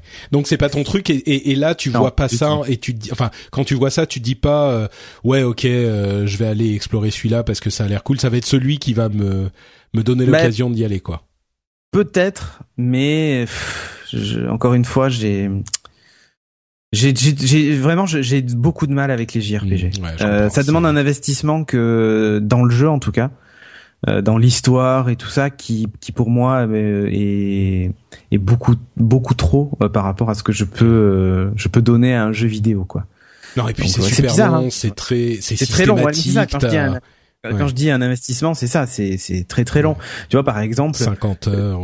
Ou- Ouais, mais c'est exactement. C'est moi je- aujourd'hui. Enfin, c'est moche ce que je vais dire, mais aujourd'hui, je ne peux plus euh, passer à part, tu vois, sur les Mass Effect. Mais c'est pas pareil parce que tu peux faire une mission puis revenir et je dis pas que si t'as oublié la précédente, c'est pas grave, mais presque, tu vois. Donc, euh, Bah, je, je sais pas comment expliquer ça. Il y a, Non, un- mais il y a si, un je truc qui me qui me bloque en fait. Mais Bah, bon, les JRPG, il y a quand même une systématique très spécifique. Ouais. Tu as énormément je de combats. euh, farmer. Je déteste. Ouais, voilà, euh, c'est du, là- c'est des combats, t'as des donjons interminables où tu vas rencontrer les mêmes monstres 12 000 fois et puis t'as des trucs très spécifiques où euh, il faut utiliser des attaques de ce type pour contrer les attaques de, de tel type et puis, euh, enfin oui, c'est très très très spécial quoi. Mais euh, mais moi, à vrai dire, le gameplay, bon, c'est sympa parce que ça me rappelle des trucs, mais c'est surtout l'ambiance euh, et puis le, le la direction artistique. Oui, mais justement, je trouve ça qui- magnifique et Mm. et du coup, je me dis bon, peut-être qu'un jour je le tenterai et je me dirai mais t'as été con euh, d'être passé à côté, tu vois. Mais euh, En fait, moi, ce non, que je me dis, je peux pas. Ce que je me dis sur et c'est ce que j'ai fait sur euh, sur euh, Persona 4, je l'ai pas fini, j'y ai quand même euh, mis je sais plus 20 30 heures, euh, peut-être même plus. Euh, et je l'ai pas fini. Donc euh, voilà. Mais euh, mais mais moi Persona 5 je suis même pas sûr de le finir hein. c'est juste que je- même si tu y joues 10 heures tu en retires quand même un, un certain plaisir. Ouais, donc euh, tu vois peut-être que je ferai ça. Bon j'attendrai peut-être qu'il baisse de prix ou je sais pas on verra. Mais euh, mais je pense que ça peut t'es pas obligé pour moi de finir un jeu à 60 ou 80 heures. Voilà, on n'a plus, euh, je plus, on est, on n'est plus étudiant à 20 ans euh, à pouvoir euh, passer nos journées dessus. euh, bon, peut-être que moi je peux passer mes journées dessus euh, par moment si je m'organise bien maintenant, mais voilà, c'est plus ce genre de d'expérience qui me motive forcément. Mais ça veut pas dire que je dois m'en couper complètement. Donc, Ah non, complètement. euh, donc je vais, je vais peut-être, enfin oui, Persona 5, c'est pas possible de, de ne pas au moins l'essayer. le faire.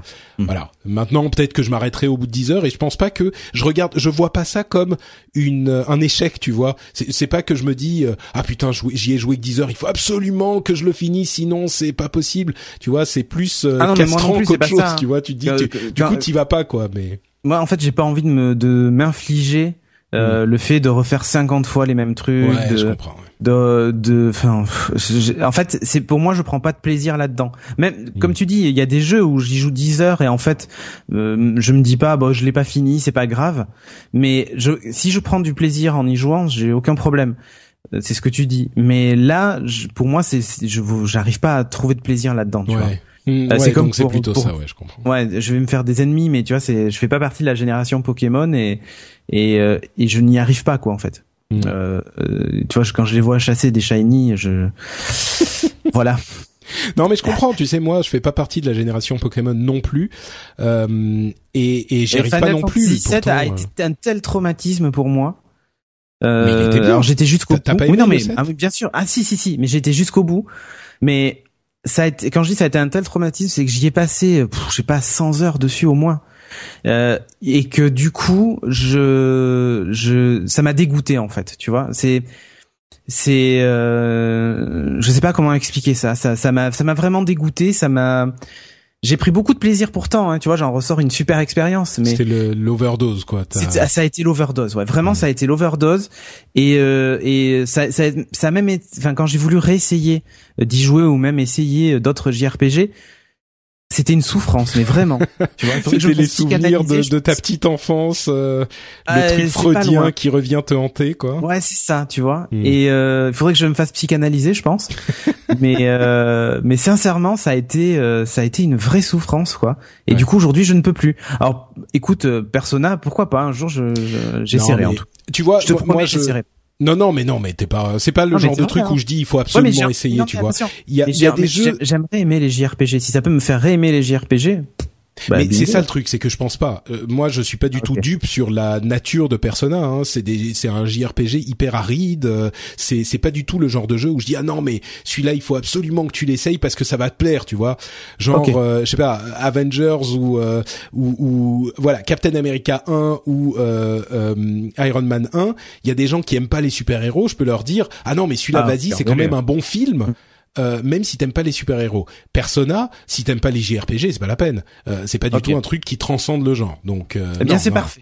Mais non, remercie. moi, moi, ce que je, je, une, une énorme partie pour abonder dans ton sens en plus, une énorme partie de de ce qui me fait apprécier Persona, c'est euh, l'aspect que la culture japonaise était au Japon. Tu vois, pour moi, c'est presque euh, un moyen de de vivre un peu au Japon quand j'y suis pas, tu vois. Et, et Mhm. comme j'y ai vécu, j'ai une énorme partie de mon affect qui qui joue là-dedans. Donc, euh, donc je suis complètement euh, objectif sur le fait que pour moi, euh, tu vois, ça joue dans l'appréciation du jeu, qui est par ailleurs aride et qui ne parlera pas aux gens qui n'ont pas cette cette accroche avec ce jeu-là. Donc. Mhm. Mais bon, il n'empêche, je suis sûr qu'il y a plein de gens qui seront intrigués par le jeu au moins, donc j'en parle depuis un moment. continuez à le surveiller du coin de l'œil, ça pourra peut-être vous intriguer vous aussi. Euh, parlons un peu d'e-sport. On a des news un petit peu en, en vrac. Euh, on avait pas mal parlé de ce projet euh, il y a quelques semaines, donc je vais pas non plus me replonger dans les détails. Mais le Sénat a adopté les amendements à la loi numérique qui officialise la possibilité de faire des compétitions d'e-sport et qui officialise le statut de joueur professionnel. Donc en gros, la France est en train de reconnaître l'e-sport officiellement et en train de se donner les outils pour pouvoir faire vivre la la, la communauté e-sportive dans le pays, euh, peut-être même avant d'autres d'autres pays ou certains pays qui sont moins euh, chez lesquels euh, l'e-sport est un petit peu plus dans le flou. Donc voilà, c'est la concrétisation de ce dont on avait parlé il y a quelque temps et, et c'est une c'est forcément très positif, je pense. Il y a des gens qui ont un regard un petit peu euh, pas acide, mais euh, euh, un petit peu qui, qui doute un petit peu de ce que de la nécessité de législation. moi, je ah, vois pas ça comme que pour ça, les ne serait-ce que pour les compétitions, le fait qu'on doit les déclarer en loterie, machin et tout bah, ça. Encore aujourd'hui, oui, c'était le cas et c'était voilà, toléré, là, mais voilà, mais là ça et surtout ça a limité les cash price aussi. Hein. Mm. Donc euh, donc du coup bah là, là on tombe plus sous la législation, enfin sous le, la loterie. Euh, et donc du coup, on est face à un vrai sport. Il va pouvoir y avoir, enfin, il va pouvoir y avoir des euh, des, des cash prize plus importants et plus de professionnalisation certainement. Euh, puisque justement, si plus d'argent dans ce milieu-là, ben plus de gens pourront en vivre, quoi. Donc après, c'est après, comme dans tout milieu sportif, hein, on sait très bien que tout le monde n'en profitera pas, mais mais voilà. En tout cas, c'est cool que ce soit reconnu parce qu'il y a des, enfin jusqu'à présent quand tu, je pense, hein, enfin c'est pas mon cas, mais quand des euh, des pro gamers euh, disaient euh, aller voir leur banquier en disant ben moi je suis je suis pro gamer, j'aimerais un crédit pour acheter une voiture, le banquier devait rigoler. Euh, là maintenant qu'il y a une vraie reconnaissance, non mais là ils sont, là si tu veux, ils vont être reconnus au même titre qu'un joueur de tennis. Enfin bon, un joueur de tennis, c'est beaucoup d'argent, mais qu'un qu'un vrai, un, vrai pas tous professionnel. Hein. Non non complètement, mais un vrai, un vrai sportif professionnel dont c'est le métier en fait. C'est surtout mm. ça la différence. Ouais, pas tout à fait, tout à fait. Non, c'est vrai. Il y avait un besoin de législation. Je pense que c'était très clair. Il fallait reconnaître le truc. des fois, des fois, on est ok hein, quand il y a trop de lois, on est les premiers à gueuler. Euh, sauf que quand il y a pas de loi et qu'on est dans le flou, des fois c'est pire. Donc euh, là, je trouve que c'est plutôt bien. Mm. Ouais. Et il y aura un, un visa pour euh, e-sportif, etc., etc. Ouais. Il y a il y a aussi une association euh, e-sport qui est en train de se monter, euh, qui mm. inclut euh, bah, un bon nombre de d'acteurs de, de, l'e-sport. Euh, il y a des de gens femmes, comme hein, on peut le constater. Hein? Comment ça Il y a beaucoup de femmes. Hein. Je sais pas si tu as vu la photo de du bureau ah non, de l'association. Bah il y a une femme. Ah oui d'accord. C'est plus combien ils sont. Donc euh, voilà. Euh, non mais bon donc euh, les les sociétés qui prennent part à cette euh, association qui s'appelle Francisport, euh, c'est LDSC, l'ESL, il y a O Gaming bien sûr, il y a le CEL, le SNJV, Webedia. Enfin il y a beaucoup de gros acteurs. Je suis content de voir O Gaming notamment, qui est un, un qui croit depuis le début et qui euh, qui qui y va à fond et qui bah, bah, avec des des des comment dire un parcours parfois un peu difficile hein, euh, de, de Ponfétude, euh, qui aujourd'hui il y a une vraie légitimisation. Donc voilà, c'est c'est que du positif dans ce dans ce domaine. Non, tant mieux le développeur de Titanfall dont on parlait tout à l'heure, certains des développeurs de euh, Infinity Ward qui sont allés fonder Respawn, euh, eh bien ces gens-là sont en train de faire un jeu Star Wars, figurez-vous. Donc hmm. euh, ils ont Titanfall 2 d'un côté Star Wars. Hein. Euh, je crois pas. Ça, c'est peut-être. Non, non, non. Mais on, rappelle-toi, le jeu a été complètement abandonné. Mais mais on, si tu veux, quand tu entends Titanfall, Respawn et Star Wars, tu t'attends à un truc peut-être avec une ambiance euh, un peu sympa, tu vois. C'est ça, ouais. Ouais, moi je me dis, euh, même si Titanfall a été un peu, euh, bon, il a pas vécu très longtemps. Moi, je, le, je trouvais qu'il y avait quand même beaucoup de bonnes idées de gameplay, de trucs très intéressants. Donc, est-ce que t'avais joué à Dishonored, toi? Oui. Et donc tu vas attendre le 2 avec impatience. Il arrive en Ouais. novembre, ça a été confirmé. Le trailer qu'on avait vu, euh, c'était à l'E3 euh, dernier, m'avait euh, m'avait mis l'eau à la bouche, hein, où on voyait donc deux protagonistes, un homme et une femme. Et euh, et ouais, en fait, écoute, moi je l'attends vraiment. Ouais. Donc euh, c'est de quoi on parlait? On disait si on a le temps en novembre, machin. Ah oui, C'est c'était ça. euh, c'était Call là, of Duty, je crois ouais, que. mais là tu vois, je pense que Dishonored passera avant.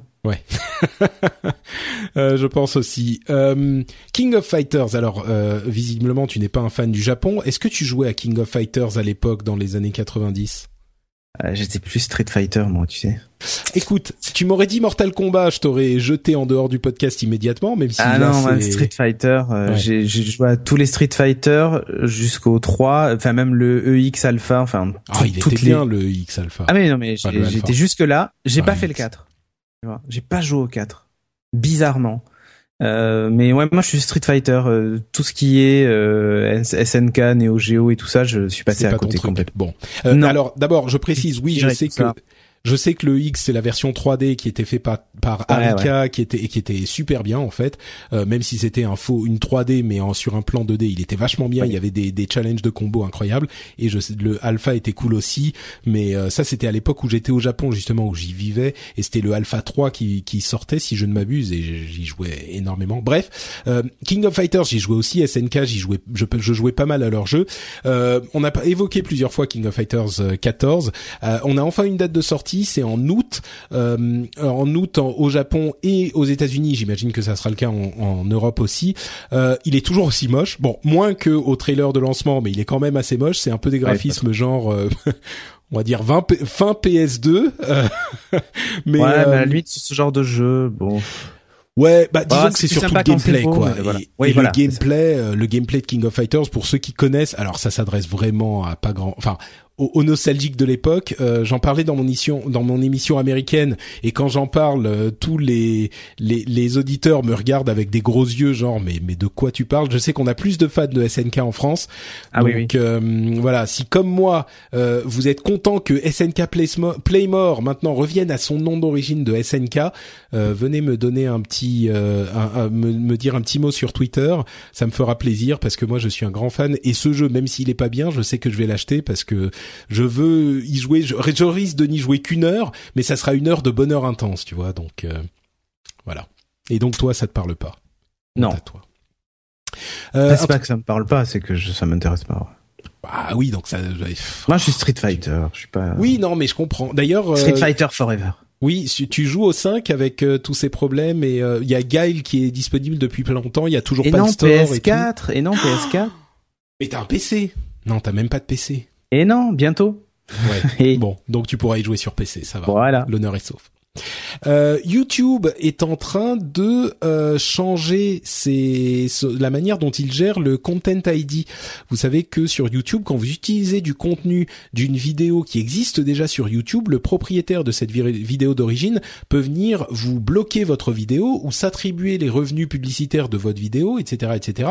Le problème, c'est que euh, comme il y avait, c'était une euh, action immédiate qui était très difficile à discuter euh, pour le, la personne qui aura fait la nouvelle vidéo, qui utilise le contenu de cette première vidéo.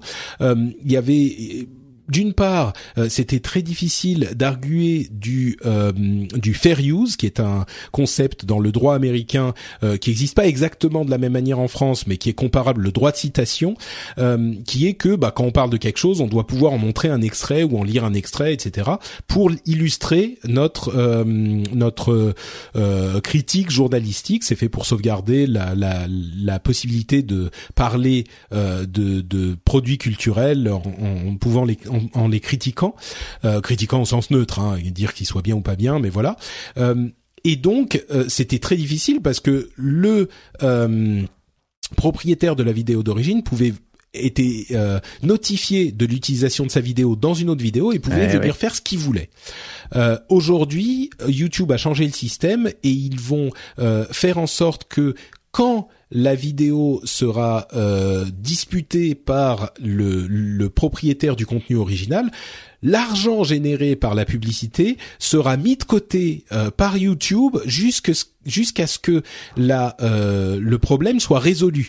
Donc si c'est effectivement un cas de fair use, eh ben quand le truc est euh, résolu, la personne qui a eu gain de cause récupérera les gains publicitaires générés par la vidéo. Et donc, ça veut dire que c'est pas forcément les ayants droit de la vieille école qui vont être euh, avantagés par le système. Euh, toi, j'imagine que vous avez des problèmes alors comme ça tout le Alors nous, on a réglé le problème. Hein. On a réglé le problème, on arrive à monétiser toutes nos vidéos, on ne met plus de vidéos, on fait que des captures d'écran, donc ce sont que des photos finalement, euh, des, des bandes annonces par exemple, des trailers et tout ça. Euh, on fait vraiment une capture et on diffuse des images euh, les unes derrière les autres.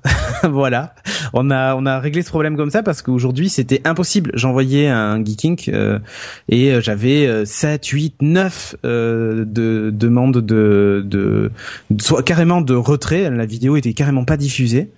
Euh, soit euh, de la, la vidéo ne pouvait pas être monétisée et ainsi de suite. Bon, je fais pas mon beurre avec YouTube. Hein. Je gagne 20 euros par mois avec YouTube. C'est pas non plus. euh, voilà, je m'en fiche.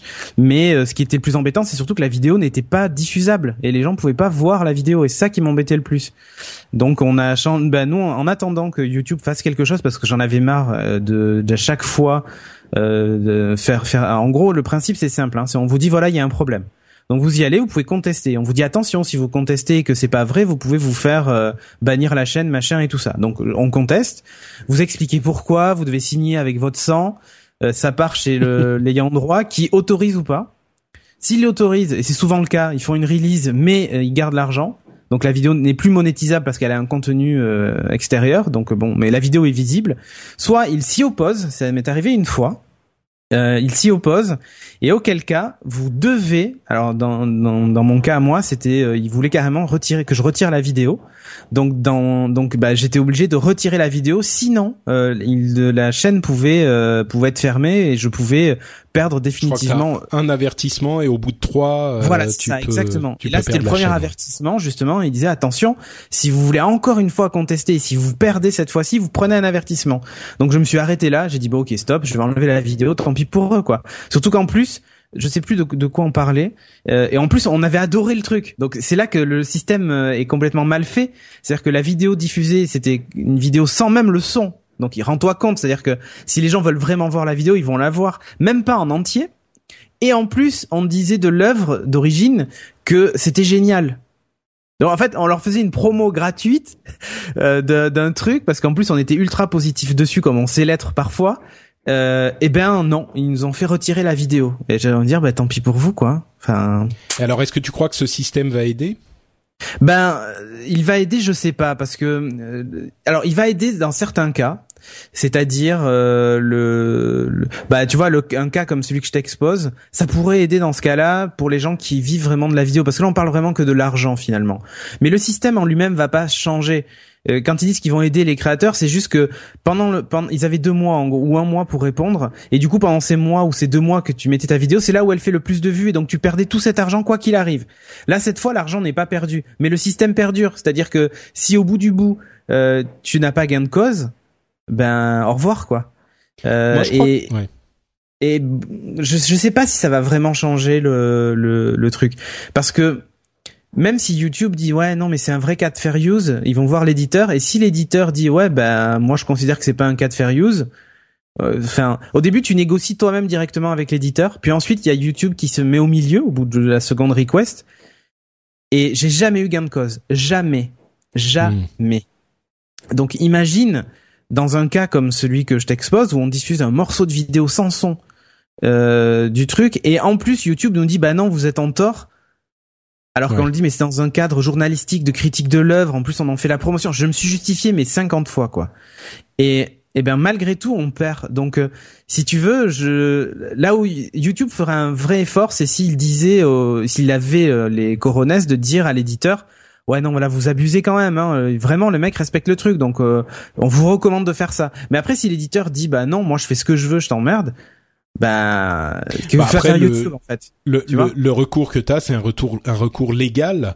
euh, Ouais, mais- et, mais et oui, effectivement, ah, voilà. c'est pas à la portée de tout le monde. impossible. Quoi. Donc, donc, si tu veux, si moi je, je serais pour que YouTube puisse dire à l'éditeur, ah ben non, désolé, nous on valide la vidéo parce que ben elle respecte vraiment les les, les CGU de, de YouTube et tout ça, donc euh, et le fair use, elle respecte la loi, donc on l'autorise. Mais ils ne font pas ça.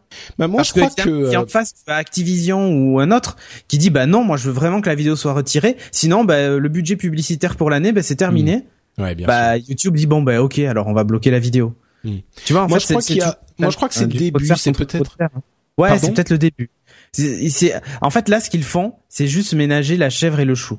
C'est-à-dire que ils changent pas le système, mais par contre, euh, les les les, les créateurs de contenu avaient tendance à dire ouais, le content ID commence vraiment à nous, casser les noix.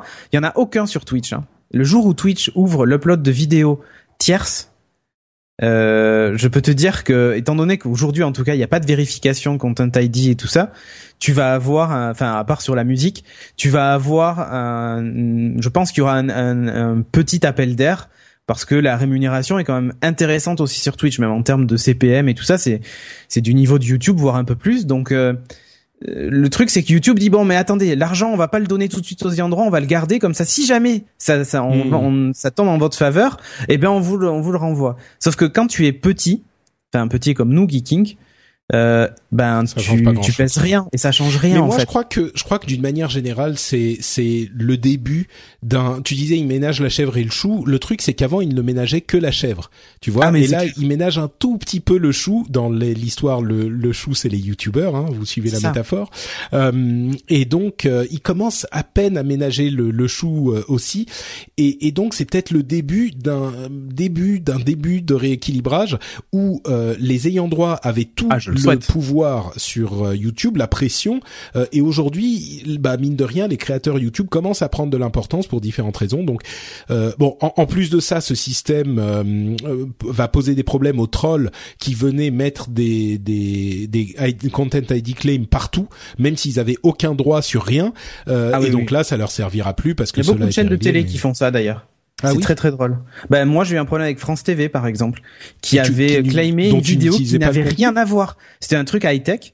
Euh, je sais plus ce que c'était, euh, un projet Kickstarter, je crois, un Mhm. truc. J'avais intégré la vidéo sans le son pour euh, pour montrer un peu ce que ce qu'était le produit et pas en entier en plus. Et ben euh, France Télévisions avait fait un claim dessus. Et donc moi j'avais fait un tweet en disant euh, France Télévisions. Alors j'avais évidemment contesté et j'avais dit à France Télévisions mais attendez, vous faites un, vous vous attribuez les droits d'une vidéo qui ne vous appartient pas parce qu'elle a été diffusée, tu vois par exemple dans un replay d'un journal télévisé. Ouais, ça devait être ça, oui. Ouais, non, mais c'est ça. Ils s'attribuent les droits, donc monétisation impossible, et c'est eux qui en plus ramassent l'argent du truc. J'aurais dit, attendez, c'est pas très fair play. Eh bien, c'est la première fois, première fois, que France Télévisions m'a répondu via l'intermédiaire. Ils ont dit, bah attendez, on va chercher qui s'occupe de ça chez nous. Autant te dire l'usine à gaz. Hein. Euh, et le mec qui s'occupait des droits euh, de, de la gestion des droits sur YouTube pour France Télévisions est revenu vers moi sur Twitter en me disant, on est vraiment désolé, on fait un release sur votre vidéo, il y a pas de souci. Et Ah, du coup, bah, ils me l'ont laissé. Ouais, mais ça peut marcher, mais là, là, si tu veux, c'était la goutte d'eau qui faisait déborder le, le vase parce que c'était pas un contenu que eux-mêmes avaient produit. C'est là Ouais, qui ouais, est c'est incroyable. Ils faisaient pas le claim, tu vois, j'avais pas pris un morceau de leur journal télévisé. Non, c'est ils avaient fait un claim sur une vidéo internet qui n'était déjà pas à eux à l'origine. Ouais, ouais, ouais. Et quand tu parles des trolls, il y a beaucoup de gens qui font ça. Alors la France Télé, c'était pas un troll, je pense que c'était involontaire. Mais n'empêche que, il y a des gens qui font que ça. C'est-à-dire qu'ils prennent des vidéos, ils les mettent sur un, sur, euh, tu vois, par exemple, ils te prennent tous les projets Kickstarter qui passent sous la main, ils te prennent toutes les vidéos, ils les uploadent en prenant les droits dessus, par exemple. Euh, et du coup, ensuite, dès que tu vas intégrer une image ou une vidéo, bah, tu vas te faire défoncer.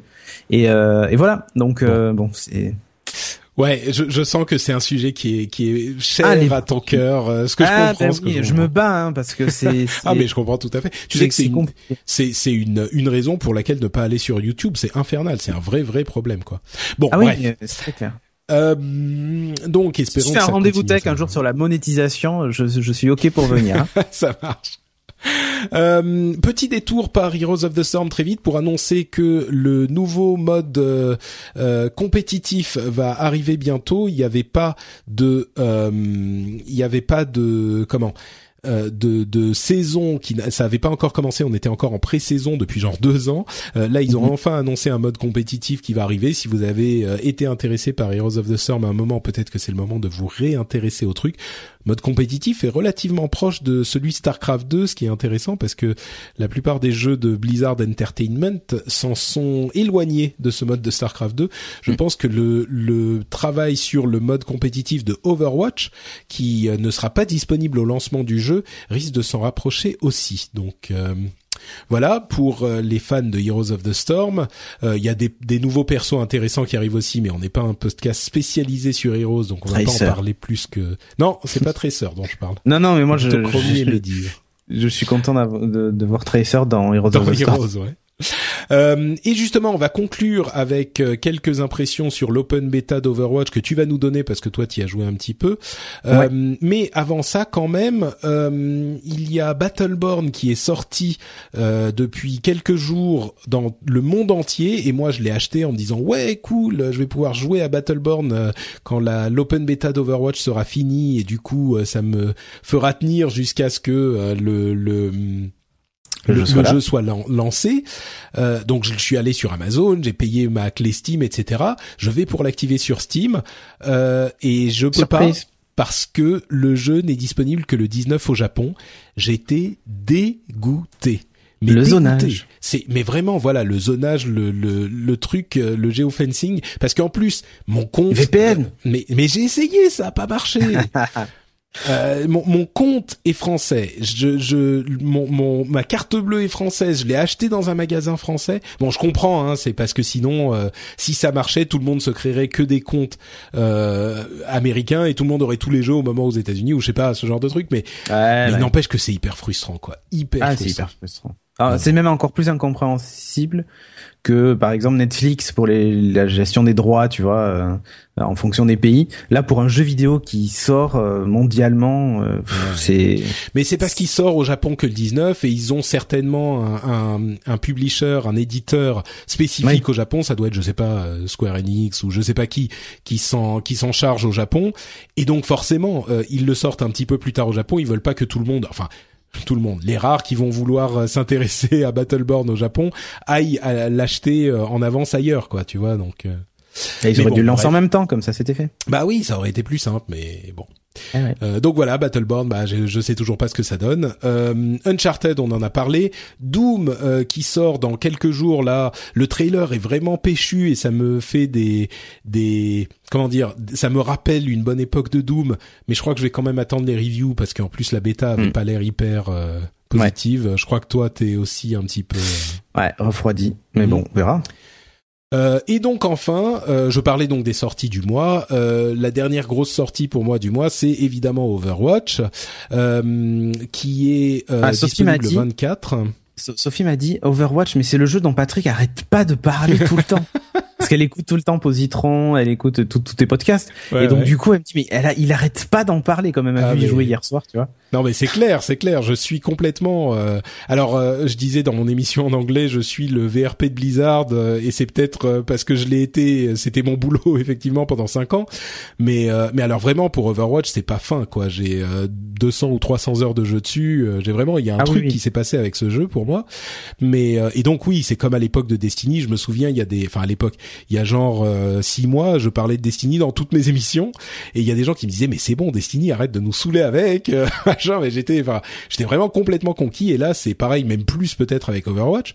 Et euh, et donc il y a l'open beta qui a eu lieu ces ces derniers jours. Là ça fait à peu près une semaine. Et, et j'ai été quand même assez agréablement agréablement surpris de la réaction des gens dans dans la communauté du rendez-vous jeu.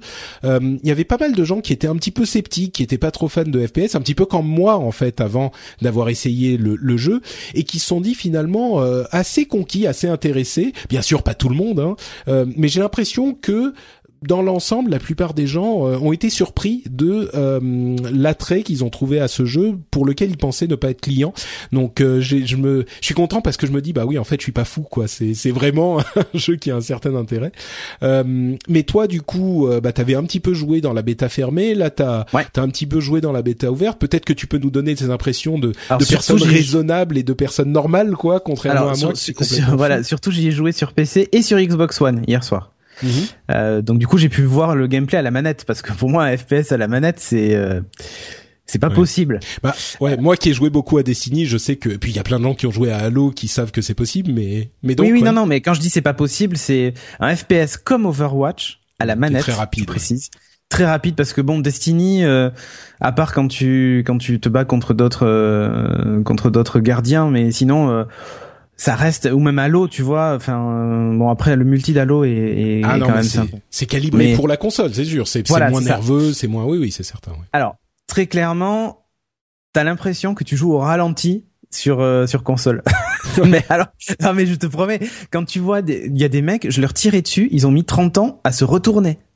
Et t- déjà le temps qu'ils réalisent que euh, d'où ça vient, puis le temps qu'ils tournent avec le stick, tu vois, c'est pas hyper rapide, euh, euh, même si tu peux tout configurer, toutes les touches et tout. Donc ça, j'ai trouvé ça plutôt cool quand même de, de pouvoir faire ton euh, ton comment s'appelle ton ton map- mapping des touches euh, comme tu veux sur console. J'ai trouvé ça quand même plutôt cool. D'a- D'ailleurs, pour ces problèmes de, de rythme de, des consoles, ils ont dit qu'ils seraient euh, équilibrés différemment pour le PC et la console, et c'est obligatoire, quoi, je crois. Ah oui, oui, complètement.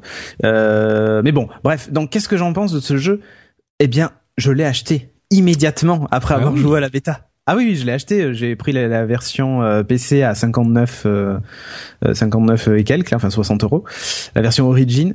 Et euh, oui, tout de suite, tout de suite. Et du coup, j'ai dit bon, ben maintenant il faut que j'achète un PC qui le fasse tourner correctement.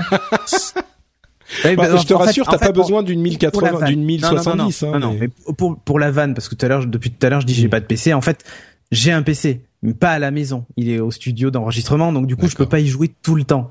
Mais euh, mais dans les faits, euh, j'en veux un à la maison maintenant pour jouer à Overwatch parce que Overwatch Ah, pour c'est moi vrai, carrément pour ce jeu? ah oui, mais c'est uniquement pour ce jeu.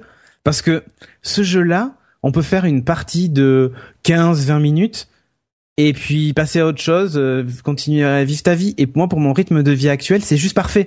Au lieu de, de te dire, bon, bah, je vais faire une petite partie de, de LoL qui va durer une heure, euh, ou, euh, ou même euh, Heroes of the Storm, hein, les parties peuvent être, euh, peuvent être longues.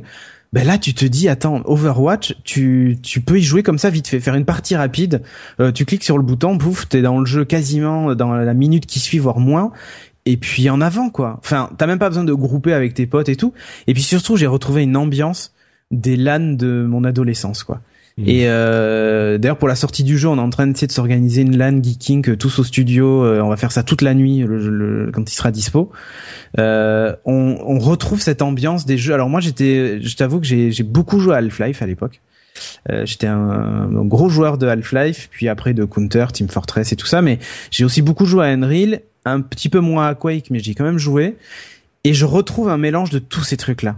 Il y a beaucoup de Team Fortress dans Overwatch. Il y a, y a beaucoup d'Unreal avec certains personnages, en tout cas dans dans Overwatch. Enfin, et je trouve qu'en fait, ils ont réussi un truc incroyable de prendre le meilleur de tous ces jeux pour en faire un, un jeu incroyablement fun. Et même quand vous perdez, parce que moi hier sur console, première partie, je suis mort euh, 11 fois, j'ai tué une personne. À la manette, je me suis dit, mais c'est juste pas possible. Après, au bout d'une heure, je- ça, ça allait un peu mieux. Tu vois, la tendance était inversée. J'en tuais 11, 16 même, et je mourais 2, 3, 4 fois. Euh, ça s'était inversé c'était c'était plus sympa. Mais même quand tu meurs, tu t'éclates. Je sais pas comment expliquer ça. Je sais pas comment ils ont réussi ce, ce truc-là. C'est euh, c'est fun quoi qu'il arrive. Et et c'est c'est pas violent, c'est pas c'est pas doom, tu vois, c'est pas gore, c'est pas il y a y a une ambiance dans ce jeu qui donne envie d'y retourner tout le temps. C'est c'est coloré, c'est beau, c'est euh, je, je trouve que alors, un sans faute n'exagérons pas euh, parce que tu vois tu te dis 60 euros pour un jeu qui est uniquement multi où euh, tu vas passer ton temps à te tirer à te tirer sur tes potes. Il y a pas de solo il y a rien il y a pas de campagne il y a pas de coop finalement en dehors du du euh, ces deux équipes qui se tapent dessus. Euh, les modes de jeu sont assez vus hein. Escorter euh, escorter un truc reprendre une zone euh, bon c'est c'est pas vraiment nouveau. Mais putain c'est bien fait et c'est hyper bien fait c'est-à-dire que enfin tu vois j'en parle j'ai envie d'y jouer hein. c'est ça qui est fou c'est que t'as tout le temps envie d'y retourner quoi t'as tout le temps envie d'y retourner c'est je sais pas sur la durée ce que ça va donner mais franchement c'est en plus tu le fais même pas pour les trophées et les coffres que tu ouvres parce que finalement c'est très anecdotique le fait d'avoir une tenue un machin un truc bon ok pourquoi pas mais tu le fais juste parce que tu t'amuses quoi. Et euh, je prends beaucoup de fun avec ce jeu-là. Euh, je je sais pas comment expliquer. Je je sais pas comment ils ont réussi ça. Et en plus, les personnages ont une histoire, il y a un lore quand même qui est important, enfin qui est important, qui est sympa. En fait, c'est fou parce que quand tu joues à ce jeu, tu te dis ouais, en fait, l'histoire, on a rien à foutre. Tout ce qu'il faut faire, c'est prendre le perso le plus opti et tabasser les gens et réussir ses objectifs. C'est vrai. Mais n'empêche que t'as quand même envie d'en savoir plus parce que les persos se parlent entre eux, ils font des vannes et tu te dis mais attends mais pourquoi il dit ça? C'est quoi le, le truc derrière ça? Et, et les deux BD qu'ils ont sortis sont top, les mini, c'est la mini, les mini films qu'ils ont fait aussi sont géniaux. Et j'ai qu'un truc à dire, mais putain, vivement le, le long métrage quoi en fait. euh, je rêve d'un long métrage Overwatch qui pourrait être une tuerie. Je retrouve plein de trucs à la Big Hero 6 dans le dans l'ambiance de la ville et du jeu, tu vois, un peu euh, futuriste et tout. Les voix sont, alors les voix FR sont sont top. Euh, j'ai les voix US sont sont bien aussi, hein. Mais je trouve que les voix FR sont top. La voix de Tracer parfaitement énervante quand le personnage, c'est juste génial. C'est celle qui doublait Vanellope dans euh, Les Mondes de Ralph. Et, euh, et j'adore cette voix en fait. Je sais pas, je trouve que ça va bien avec le perso. Bon, enfin, j'adore ce jeu. Et, euh, et, la, et la bêta m'a donné encore plus envie d'y jouer. Je te dis, j'ai acheté le jeu tout de suite. C'est-à-dire que je l'avais pas fait avant. Je l'avais pas acheté avant en me disant ouais, est-ce que, enfin, faut que j'achète un PC et tout. Est-ce que vraiment, euh, est-ce que vraiment ça vaut le coup? J'ai joué au jeu, j'ai dit ok, ça vaut l'investissement. Et donc euh, du coup, je, je l'ai acheté tout de suite et euh, je, et je vais foncer sur un, un, PC de jeu dès que la 1070 sera là. Ce qui tombe bien puisque ça va correspondre à peu près à la sortie d'Overwatch. Donc en attendant, j'ai joué sur le PC du studio. Et puis euh, et puis dix jours après, j'aurai mon PC pour jouer chez moi. Et ça sera cool. Voilà. Bah dis-moi, c'est alors je savais que tu y avais joué, je savais que t'avais que t'avais bien aimé, mais je me doutais pas que c'était euh, un tel. Euh, ah, là, c'est c'est toi aussi, tu fais VRP quoi. c'est incroyable, il t'a vraiment plu quoi. Enfin, j'en ai parlé encore avec Timo, qui lui est un grand mm. fan de Team Fortress. Il jouait énormément. Mm. Je lui ai dit mais franchement, achète ce jeu. Achète ah ce jeu parce que tu vas, tu vas adorer. Et j'ai aucun doute sur le fait qu'il a. En plus, il y a un côté un peu. Il aime bien euh, LOL et les MOBA. Et je dis, mais en plus, il y a. Tu retrouves un peu ce côté-là aussi. Avec les persos. Ah mais complètement avec les persos qui sont ultra typés. Et euh, enfin, franchement, ils ont réussi leur truc. Ouais, donc euh, ouais, c'est c'est marrant. Sur Xbox, le jeu est bien. Pardon? Euh, le gameplay, le sur Xbox, le jeu est très bien aussi. Le gameplay, euh, la manette, c'est pas pour moi. Enfin, mais c'est moi personnellement. Hein, après ceux qui ont l'habitude des FPS, il est calibré. Et franchement, il est bien calibré. Et euh, si vous êtes, si vous aimez Halo, bah vous allez aimer ce jeu parce que on c'est c'est aussi bien calibré, je trouve, qu'un Halo hmm. ou même qu'un Destiny à la manette. Donc euh, là aussi, le pari le pari est gagné pour pour Blizzard. C'est hmm. beaucoup plus nerveux sur PC, mais c'est c'est réussi sur Xbox et donc vous pouvez y aller les yeux fermés, quoi. Bah écoute, euh, c'est marrant, il y a, y a un truc que plusieurs personnes m'ont dit et que j'avais pas vu moi pendant la, la bêta, mais que tu évoques aussi, c'est l'aspect euh, jouer entre potes quoi. Et ah, on, a fait quelques parties il y a quelques jours ensemble avec toi euh, et même du Japon bah ça marchait correctement. Et, euh, et c'est vrai que c'est tellement sympa de se retrouver comme ça entre potes et de jouer euh, c'est en fait tu discutes le, le, module de voix de chat vocal est super bien foutu il marche très bien et, et, du coup je me dis euh, je sais pas il faut qu'on s'organise des je vais m'organiser des des, des parties euh, avec les gens du Slack euh, du channel Rendez-vous Tech ah, sur le Slack. On va faire nous, des on a créé un, nous, on a créé un channel Overwatch sur le mm. Slack de Geeking, tu vois. Pour te dire à quel euh, point on est à fond. Ouais, c'est vraiment c'est vraiment cet aspect que moi pendant la close bêta, bah il y avait pas beaucoup de gens qui étaient disponibles dans mes fuseaux horaires et tout ça et donc j'avais pas tellement vu mais mais c'est vrai que cet aspect est aussi cool et bon bref, je vais pas en parler reparler pendant deux heures mais c'est très. Mais je suis content que ça te, ça te plaise parce que. Ouais, ça, ça, valide en fait mon mon mon amour pour le jeu un petit peu et je me dis oui en fait je suis pas complètement fou il y a des gens à qui ça plaît beaucoup aussi donc euh, ah, euh, mais bon, si vous voulez en savoir un petit peu plus, euh, vous vous souviendrez peut-être qu'on a fait un épisode bonus euh, spécial Overwatch la semaine dernière avec AlphaCast.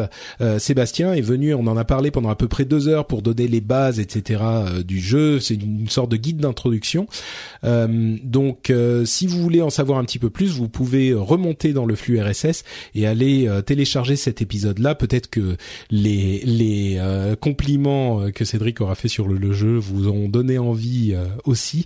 Donc euh, voilà, c'est un moyen de. Et, et tu sais, l'autre truc que je voulais dire, c'est que je comprends exactement ce que tu dis quand, en fait, Overwatch, tu joues une heure, deux heures, Et puis tu ça. dis ouais c'est bon, euh, j'ai fini maintenant, c'est terminé.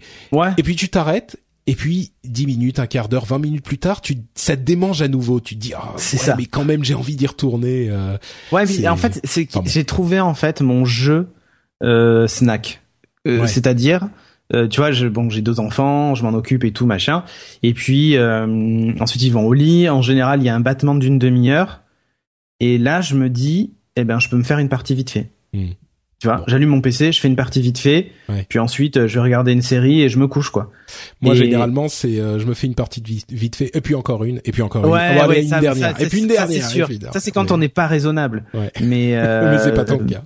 Ben, enfin, bon, en fait, hier soir, j'avais dit, ouais, je vais jouer entre 21h et euh, 23h maxi, et bon, euh, j'ai fini à minuit et quelques, mais bon. mais Bon, c'est- enfin. c'est le jeu où tu peux faire une partie vite fait, quoi. Hmm, Voilà. C'est sûr. ouais. Euh, bon, donc voilà, bah écoutez, euh, je, si si là vous n'êtes pas intéressé euh, par le jeu, je crois que définitivement il est pas pour vous parce que si Ouais. ça ça vous convainc pas. Euh, en tout cas, euh, bah on va conclure cet épisode. Euh, merci beaucoup Cédric d'avoir été là pour ta Merci passion sur YouTube et du coup je retrouve un frère de passion sur Overwatch. Voilà. Euh, et bah justement, s'ils veulent encore plus de ta passion, les auditeurs, où est-ce qu'ils peuvent te retrouver? Bah, sur geeking.fr et sinon sur Twitter, Cédric Bonnet, tout attaché. Magnifique. Euh, oui, entre parenthèses, euh, le dernier Geeking, que je l'ai regardé tout à l'heure. Et ah, t'es euh, pas content. mais alors, ah mais sur Civil War, non mais je suis carrément pas d'accord avec. Alors, il y a la moitié des trucs que vous avez dit. En fait, vous avez dit des trucs bien sur Civil War, je suis d'accord avec tout, et vous avez dit des trucs pas bien. euh, tous les Et trucs pas pas, bien, en fait, je suis pas d'accord. Hein. C'est euh, Ah, moi, non, j'ai non, non, aimé non, le non. film quand même, hein. J'ai adoré le film. Oui, hein. non, mais je sais, je sais, mais euh, moi j'ai trouvé que sur votre analyse euh, sur les côtés négatifs, euh, j'ai trouvé que vous étiez euh, complètement passé à côté de moi ce qui m'avait plu justement. Donc, euh, mais Ah.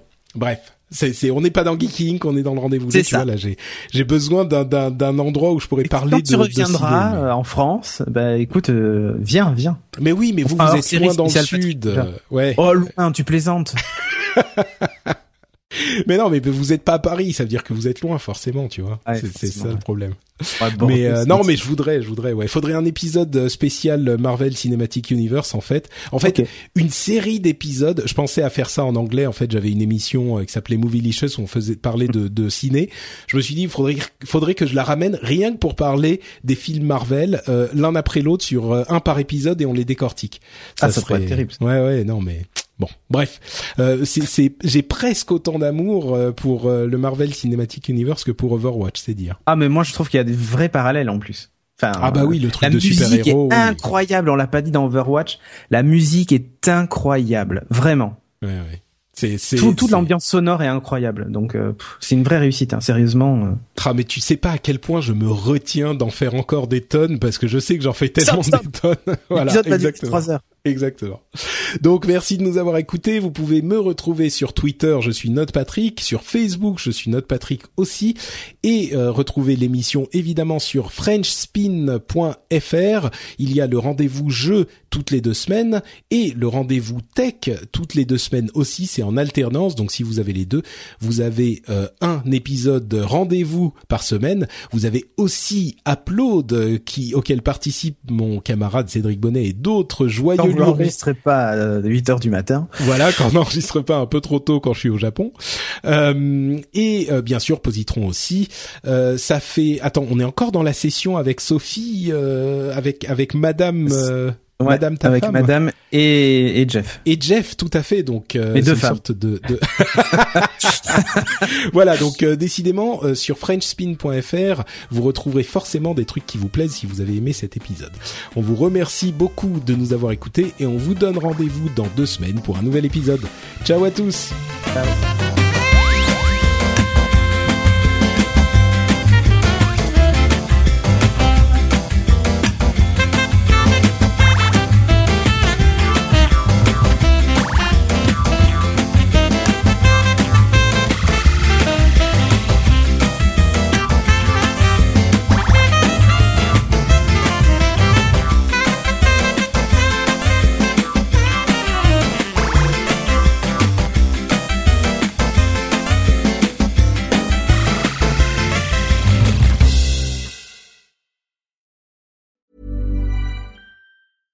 Hi, I'm Dory Shafrir. And I'm Kate Spencer. And we are the hosts of Forever 35. And today, we're talking about Club Med, the best all inclusive getaway for families. Today, Club Med has nearly 70 resorts worldwide, from beachside resorts in the Caribbean and Mexico to magical locations in the Maldives and Morocco to ski resorts in the mountains from Canada to the Alps. Between their all inclusive family programming, wellness offerings, land and water sports, and their French heritage inspired food and drink offerings, Club Med is the best way to elevate your family getaway, no matter which location you're at. To learn more, visit clubmed.us.